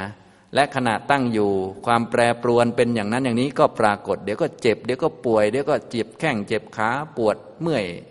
นู่นนี่นั่นไปเรื่อยนะอย่างนี้พวกเราคุ้นเคยแต่อันนั้น ส่วนนิพพานไม่คุ้นเคยนะก็มีหลายคำด้วยกันนะเนี่ยนะครับ ถ้าต้องการเรียนเพิ่มก็เดี๋ยวไปศึกษาเพิ่ม แต่ว่าถ้าต้องการ เห็นจริงๆเนี่ยนิพพานเนี่ยก็รู้ได้ด้วยจิตเหมือนกัน เป็นอายตนะหนึ่งเรียกว่าธรรมายตนะ รู้ได้ด้วยมนายตนะเชื่อมกับจิตได้ แต่จิตนั้นต้องเป็นจิตที่มีมรรคอยู่นะมรรคจิตเนี่ยจะเป็นมนายตนะที่เชื่อมกับนิพพาน นิพพานก็มีอยู่ปกติ แต่ว่าต้องรอตัวเชื่อมนะฉะนั้นพวกเราก็เลยต้องมาเจริญมรรคนั่นเอง สิ่งที่ไม่มี ในใจของเรานะ มาเจริญมรรคก็จะเชื่อมกับนิพพานได้ ฉะนั้นนิพพานก็รู้ได้ด้วยจิตนั่นเอง ด้วยมนายตนะที่มีมรรคเกิดขึ้นนะรู้ในใจของเรานั่นเองนิพพาน ไม่ได้รู้ด้วยดวงตา ไม่ได้รู้ด้วยหู ไม่ได้ถึงด้วยการเดินทาง ถึงด้วยใจของเราใจเราอยู่ที่ไหน อยู่ที่หน้าอกเรานั่นแหละ อยู่ที่หน้าอกเรานั่นเองนะอยู่เกิดที่หัตถยวัตถุนะ ถ้าเราไม่รู้จักว่า เอ๊ะใจเราอยู่ตรงไหน เราก็ไปสังเกตดูเวลาที่จิตใจของเรามีอาการที่รุนแรงอย่างเช่น โมโหนี่มันโมโหที่ไหน โมโหมันไม่ได้เกิดที่เสาไฟฟ้า ไม่ได้เกิดที่คนอื่น มันเกิดที่จิต กลัวอย่างนี้อย่างเช่น เวลาเรานั่งเป็นมืดเรากลัวผีอย่างนี้กลัวผีที่ไหนครับ กลัวที่จิตก็ให้เราจำไว้ ก็ที่ที่โมโหที่ที่กลัวนั่นแหละ จะแจ้งนิพพานที่นั่นนะเพียงแต่ที่นั่นจะต้องมีมรรคแปดอยู่ เราก็ต้องสร้างสัมมาทิฏฐิขึ้นมาตรงนั้นสัมมาสังกปะขึ้นมาตรงนั้น ถามตัวเองว่า เห็นถูกไหมในเรื่องนี้ คิดถูกไหมนะอย่างนี้ไปบ่อยๆ จนกระทั่งครบแปดอัน ถ้าครบแปดอันเมื่อไหร่สมบูรณ์ก็นิพพานก็แจ้งที่นั่นนะไม่ต้องเดินทางไปไหน ไม่ต้องมีระยะเวลาระยะทางไม่ต้องอะไรทั้งนั้น พิสูจน์ได้ด้วยใจของเราเลย อย่างนี้นะครับ อันนี้คือนิพพานนะอย่างนี้นะครับ เขียนให้หลายชื่อด้วยกันนะ แต่ว่าก็ไม่เยอะมากเอาพอนึกตามได้นะครับ เอาพอที่จะพูดคุยกัน เป็นเบื้องต้นในการศึกษาต่อไปนะครับ ต่อไปอีกท่านหนึ่งกราบเรียนถามอาจารย์ที่เคารพ ขออนุญาตถามดังนี้ หนูอายุ 13 ปี แต่ไม่อยากตกนรกหรือเกิดเป็นสัตว์เดรัจฉาน อยากไปพระนิพพาน หนูจึงถามคุณแม่ มาปฏิบัติ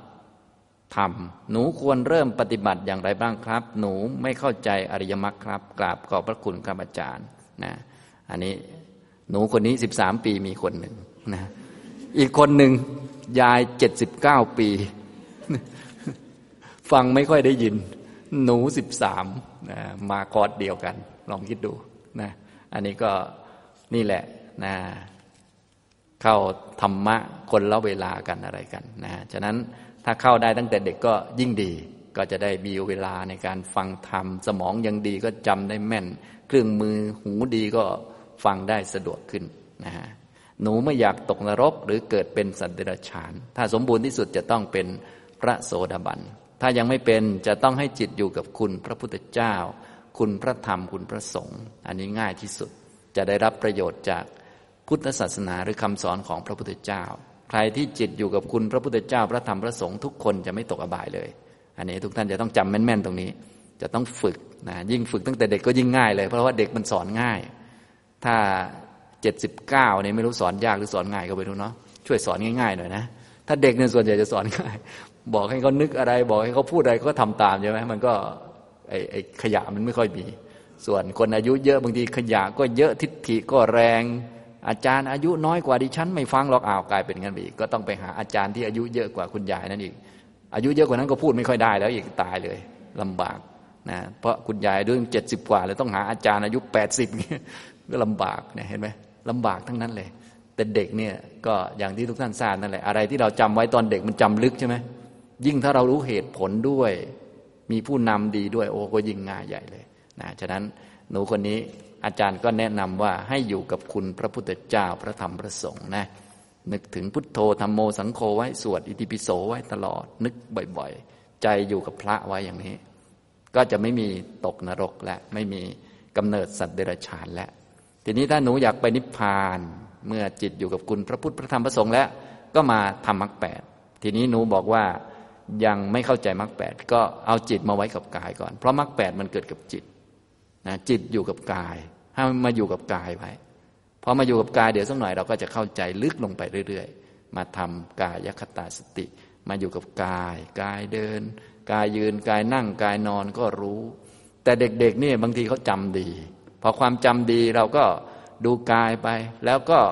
ไปท่องอาการ 32 หรือธาตุสี่ก็ได้ ถ้าคนแก่บางทีอาจจะท่องลำบากใช่ไหมเด็กก็จำง่ายนะเราก็เดินไปแล้วก็ท่อง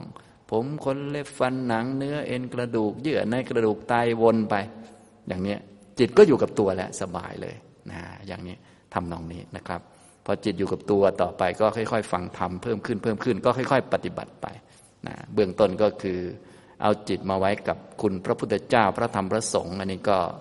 ไม่ตกอบายแล้วนะทุกท่านด้วยไม่ใช่เฉพาะหนูคนนั้นนะทุกท่านด้วย ท่านใดที่จิตไม่ค่อยอยู่นะ ส่วนใหญ่พวกเราก็ว่าเราอยู่แล้วนะแต่ว่า พอโดนด่าโดนนินทานิดหน่อยก็ไปหมดอย่างนี้ไม่ได้นะแต่ต้องให้อยู่จริง ๆ จะต้องให้ชัด เพราะว่าเวลาป่วยมันป่วยจริง ๆ จิตอยู่กับคุณก็ต้องอยู่จริง ๆ นึกว่าท่านเป็นสารณะก็เป็นสารณะจริง ๆ อย่าเล่นๆเพราะว่าเวลามันเจ็บป่วยมันไม่ใช่เล่นๆเวลาตายมันไม่ใช่ตายเล่นๆเวลาตกอบายนี่มันตกจริงๆเลยนะแล้วตกเป็นชาติเลยนะ ก็เลยต้องทำกันจริง ๆนะครับ จนกระทั่ง มาฝึกให้มีสติอยู่กับกาย ก็ต้องฝึกให้มีความรู้ตัวจริง ๆ อยู่กับตัวจริง ๆ ดูตัวเอง แก้ไขตัวเอง อย่าไปยุ่งกับชาวบ้านเขานะฝึกทำความเข้าใจเรื่องมรรคแปดแล้วก็ค่อยๆปฏิบัติไปนะหนูคนนี้ก็ทำตั้งแต่เด็ก อันนี้ก็เรียกว่ามีเวลาค่อนข้างเยอะอยู่ แต่ก็อย่าประมาทเนื่องจากว่าความตายเนาะก็ไม่เลือกเด็กไม่เลือกผู้ใหญ่นะครับ อย่างนี้ แต่ว่าเด็กก็จะสะดวกในแง่ที่ว่า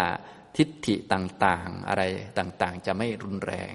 นะครับ ผู้ใหญ่นี่พอรับข้อมูลมาเยอะเนี่ย ส่วนใหญ่ก็จะเชื่อตัวเองเยอะก็เรียกว่า กว่าจะรับข้อมูลดีๆ เข้าไปก็ โอ้โห ชนทิฏฐิกลับไปกลับมาวุ่นวาย แทนที่จะได้ผลรวดเร็ว ก็โอ้โห ต้องแค่ของเก่าออกตั้งนานของถูกนี่มันนิดเดียว แต่ของผิดนี่เพียบเลยกว่าจะเอาออกไปได้ นี่มันลำบากตรงนี้ ผู้ใหญ่อย่างเรานี่นะ แต่ว่า มันก็เลือกไม่ได้จะต้องมาทำเนื่องจากมันมีทางเดียวนะครับนะหนูคนนี้อายุสิบสามปีแล้วนะ อันนี้ถ้าสมัยพุทธกาลนี่อายุเจ็ดขวบเป็นต้นก็เป็นพระอรหันต์กันเยอะแยะแล้วนะ ฉะนั้นสิบสามปีสิบสามขวบเนี่ยปฏิบัติได้แล้วนะสามารถบรรลุทำได้นะถ้าสมัยพุทธกาลสามเณรอรหันต์เจ็ดขวบนี่ก็เยอะแยะเลยนะครับ ต่อไปอีกท่านหนึ่ง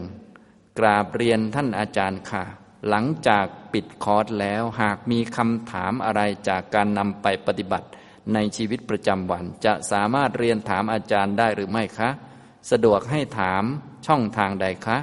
ขอบพระคุณค่ะนะของผมนี่จะมีเว็บไซต์ให้ไปทบทวนเพิ่มเติม มีหนังสือให้อ่าน มีเฟซบุ๊กให้ตามนะถามคำสาคำถามมาใน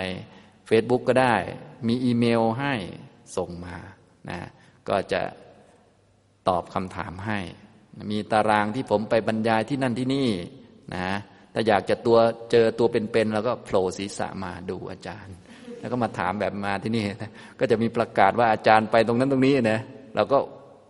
นั่งรถมาโผล่มาถามก็ได้ ตอนอาจารย์ว่างๆอย่างนี้นะไม่ต้องกังวลนะครับ อย่างนี้นะครับต่อไปอีกท่านหนึ่งมักแปดดูเป็นเส้นทางเฉพาะตน กรุณาแนะนำการดำเนินชีวิตสำหรับคนมีคู่ สามีแฟนเพื่อให้เกื้อกูลแก่การเดินตามมักจริง ๆมักเนี่ยเป็นทางเฉพาะตนนะถูกแล้ว เพราะทำอยู่ในจิต แต่ว่าด้วยการทำเฉพาะตนนี่แหละ มันดีในแง่ที่เป็นประโยชน์ต่อตัวเองก่อน พอเรารู้ว่าสิ่งใดเป็นประโยชน์ต่อตัวเอง เราก็จะรู้ว่าสิ่งใดเป็นประโยชน์ต่อผู้อื่น เราทำตามแบบมรรคนี้มันจะไม่เบียดเบียนตัวเอง พอไม่เบียดเบียนตัวเองก็ไม่เบียดเบียนผู้อื่น ไม่เบียดเบียนทั้งสองฝ่าย มันจึงดีทั้งหมดเลย ดีต่อเราด้วย ดีต่อคนอื่นด้วย บางวิธีปฏิบัติเนี่ยเราเป็นคนใจดีมาก ดีกับคนอื่น แต่เราเป็นทุกข์อย่างนี้ก็มี มีประโยชน์กับคนอื่น คนอื่นได้รับประโยชน์แต่เราเครียดอย่างนี้ก็มี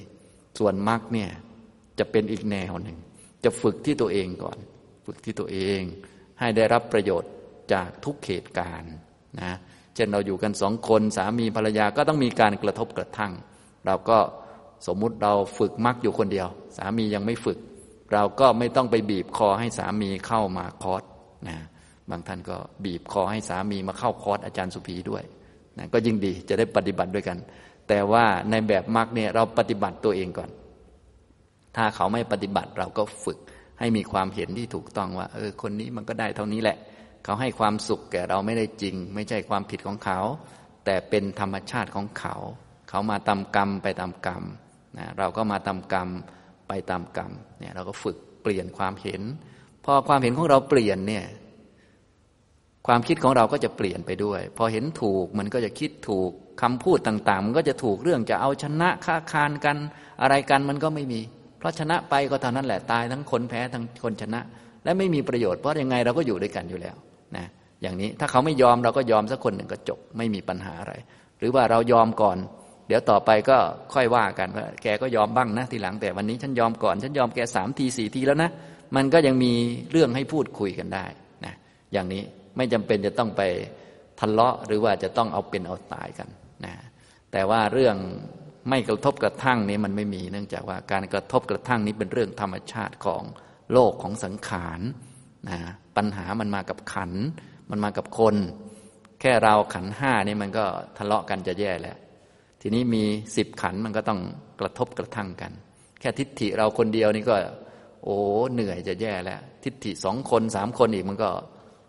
กระทบกระทั่งกันอย่างนี้ฉะนั้นถ้าเรามีความเห็นถูกต้องเนี่ยรู้จักว่า โอ้ กระทบกระทั่งนี้เป็นเรื่องธรรมดานะ เราก็จะไม่มีปัญหากับการกระทบกระทั่ง ส่วนจะแก้ไขยังไงก็ค่อยว่ากัน เพราะบางคนนี่แค่ทะเลาะกันกระทบกระทั่งกันก็มีปัญหาเรารักกันทำไมต้องทะเลาะกันด้วยอะงง ก็พวกรักกันพวกอยู่ด้วยกันนั่นแหละ มันทะเลาะกัน เราไม่ทะเลาะกับคนอื่นหรอก เราทะเลาะกับคนอยู่ด้วยกันนั่นแหละนะอย่างเงี้ยทะเลาะกับคนใกล้ตัว มีปัญหากับคนใกล้ตัว นั่นเองเป็นเรื่องธรรมดา ฉะนั้นเราก็ไม่ต้องไปเชื่อหมอดูนะหมอดูเวลาเขาดูให้เราเขาก็ เออ คุณระวังมีปัญหากับคนใกล้ตัวนะอันนี้นะเขาก็จะพูดอย่างนี้นะโอ้ใช่ด้วยครับคุณหมอดิฉันกำลังมีปัญหากับคุณแม่ ดิฉันกำลังมีปัญหากับสามีนะไปโชว์ความโง่ให้เขาฟังอีกนะคนเราเนี่ยไม่มีใครมีปัญหากับคนไกลตัวหรอกเขามีปัญหากับคนใกล้ตัวทุกคนนั่นแหละ ก็รวมทั้งไอ้หมอดูด้วยเขาก็มีปัญหากับเมียเขานะ อย่างนี้มันก็ปกติไม่ได้ประหลาดอะไรเราเรื่องธรรมดา เราไม่ต้องซีเรียสฉะนั้นถ้าเราเดินตามมรรคแล้วเริ่มต้นจากสัมมาทิฏฐิตั้งกรอบมุมมองถูกต้อง เห็นว่าปัญหาเป็นเรื่องธรรมดา ทะเลาะกันเป็นเรื่องปกติ ไม่เข้าใจกันเป็นเรื่องปกติ เห็นไม่ตรงกันเป็นเรื่องธรรมชาติพื้นฐานเนี่ยปัญหาก็น้อยลงแล้ว ปัญหามีแต่มันน้อยลง แล้วเราก็ไม่จำเป็นจะต้องไปแก้อะไรที่แก้ไม่ได้ เราก็เห็นถูกมันก็จะเริ่มคิดถูก พอคิดถูกก็วาจาก็ถูกหุบปากซะนะเขาพูดมาแล้วก็หุบก็กระทบก็ไม่แรงแล้ว อย่างนี้มันก็ดีขึ้นเห็นไหมพอดีขึ้นอย่างนี้นะชีวิตครอบครัวความสัมพันธ์มันก็จะ ไม่รุนแรงแล้วอย่างนี้นะโดยเฉพาะถ้าเราเดินตามมรรคจิตใจเยือกเย็น พูดอะไรก็ธรรมะธรรมโม พูดอะไรก็โอ้โหเป็นเหตุเป็นผลเนี่ย คนใกล้ตัวเราก็โอ้โหภรรยาเราหรือคู่ของเรานี่ไม่ธรรมดาเนี่ยอะไรประมาณนี้นะเขาก็จะได้สนใจธรรมะต่อไปอย่างนี้ทำนองนี้นะครับ ฉะนั้นที่ผมแนะนำให้ดำเนินชีวิตตามแบบมรรคแปดนี่แหละ สมบูรณ์แบบที่สุดแล้วใช้ได้ทั้งหมดเลย ทั้งที่ทำงาน ทั้งที่บ้าน ทั้งชีวิตคู่ ทั้งชีวิตคนเดียว ใช้ได้หมด ใช้ได้ทุกทุกวิถีชีวิตเลย จะมีแต่ดีขึ้นแน่นอน เพราะว่าธรรมะของพระพุทธเจ้าถ้าปฏิบัติถูกต้องเนี่ยกิเลสมันจะลดลงนะอย่างนี้พอกิเลสลดปัญหามันก็ลด เพราะปัญหามันมาจากกิเลสเนี่ยอย่างนี้ทำตรงนี้นะครับ ก็ขอให้เดินให้ถูกต้องให้ศึกษาให้ดีก็แล้วกันนะครับ อย่างนี้นะ หมดปัญหาพอดีนะครับฉะนั้นวันนี้ก็พูดซะยาวเลยวันนี้ก็พูดตอบปัญหาหมดเลยนะครับ ท่านใดยังมีปัญหาอีกก็สามารถเขียนเอาไว้ได้นะเดี๋ยวพรุ่งนี้ก็ค่อยบรรยายข้อธรรมะให้ฟังนะก็ธรรมะก็ได้บรรยายไว้บ้างในคำถามของท่านที่เขียนมา ก็คงได้ความรู้ตามสมควรไปนะทุกท่านก็อย่าลืมศึกษากันให้ดีธรรมะ ในคอร์สนี้สามวันก็เรียนรู้หรือว่าให้ได้เท่าที่พอสมควรนี่แหละ ท่านก็ไปศึกษาเพิ่มเติมเอาอย่างนี้นะครับ เอาละตอบปัญหาในเย็นวันนี้ก็พอสมควรแก่เวลาเท่านี้นะครับ อนุโมทนาทุกท่านครับ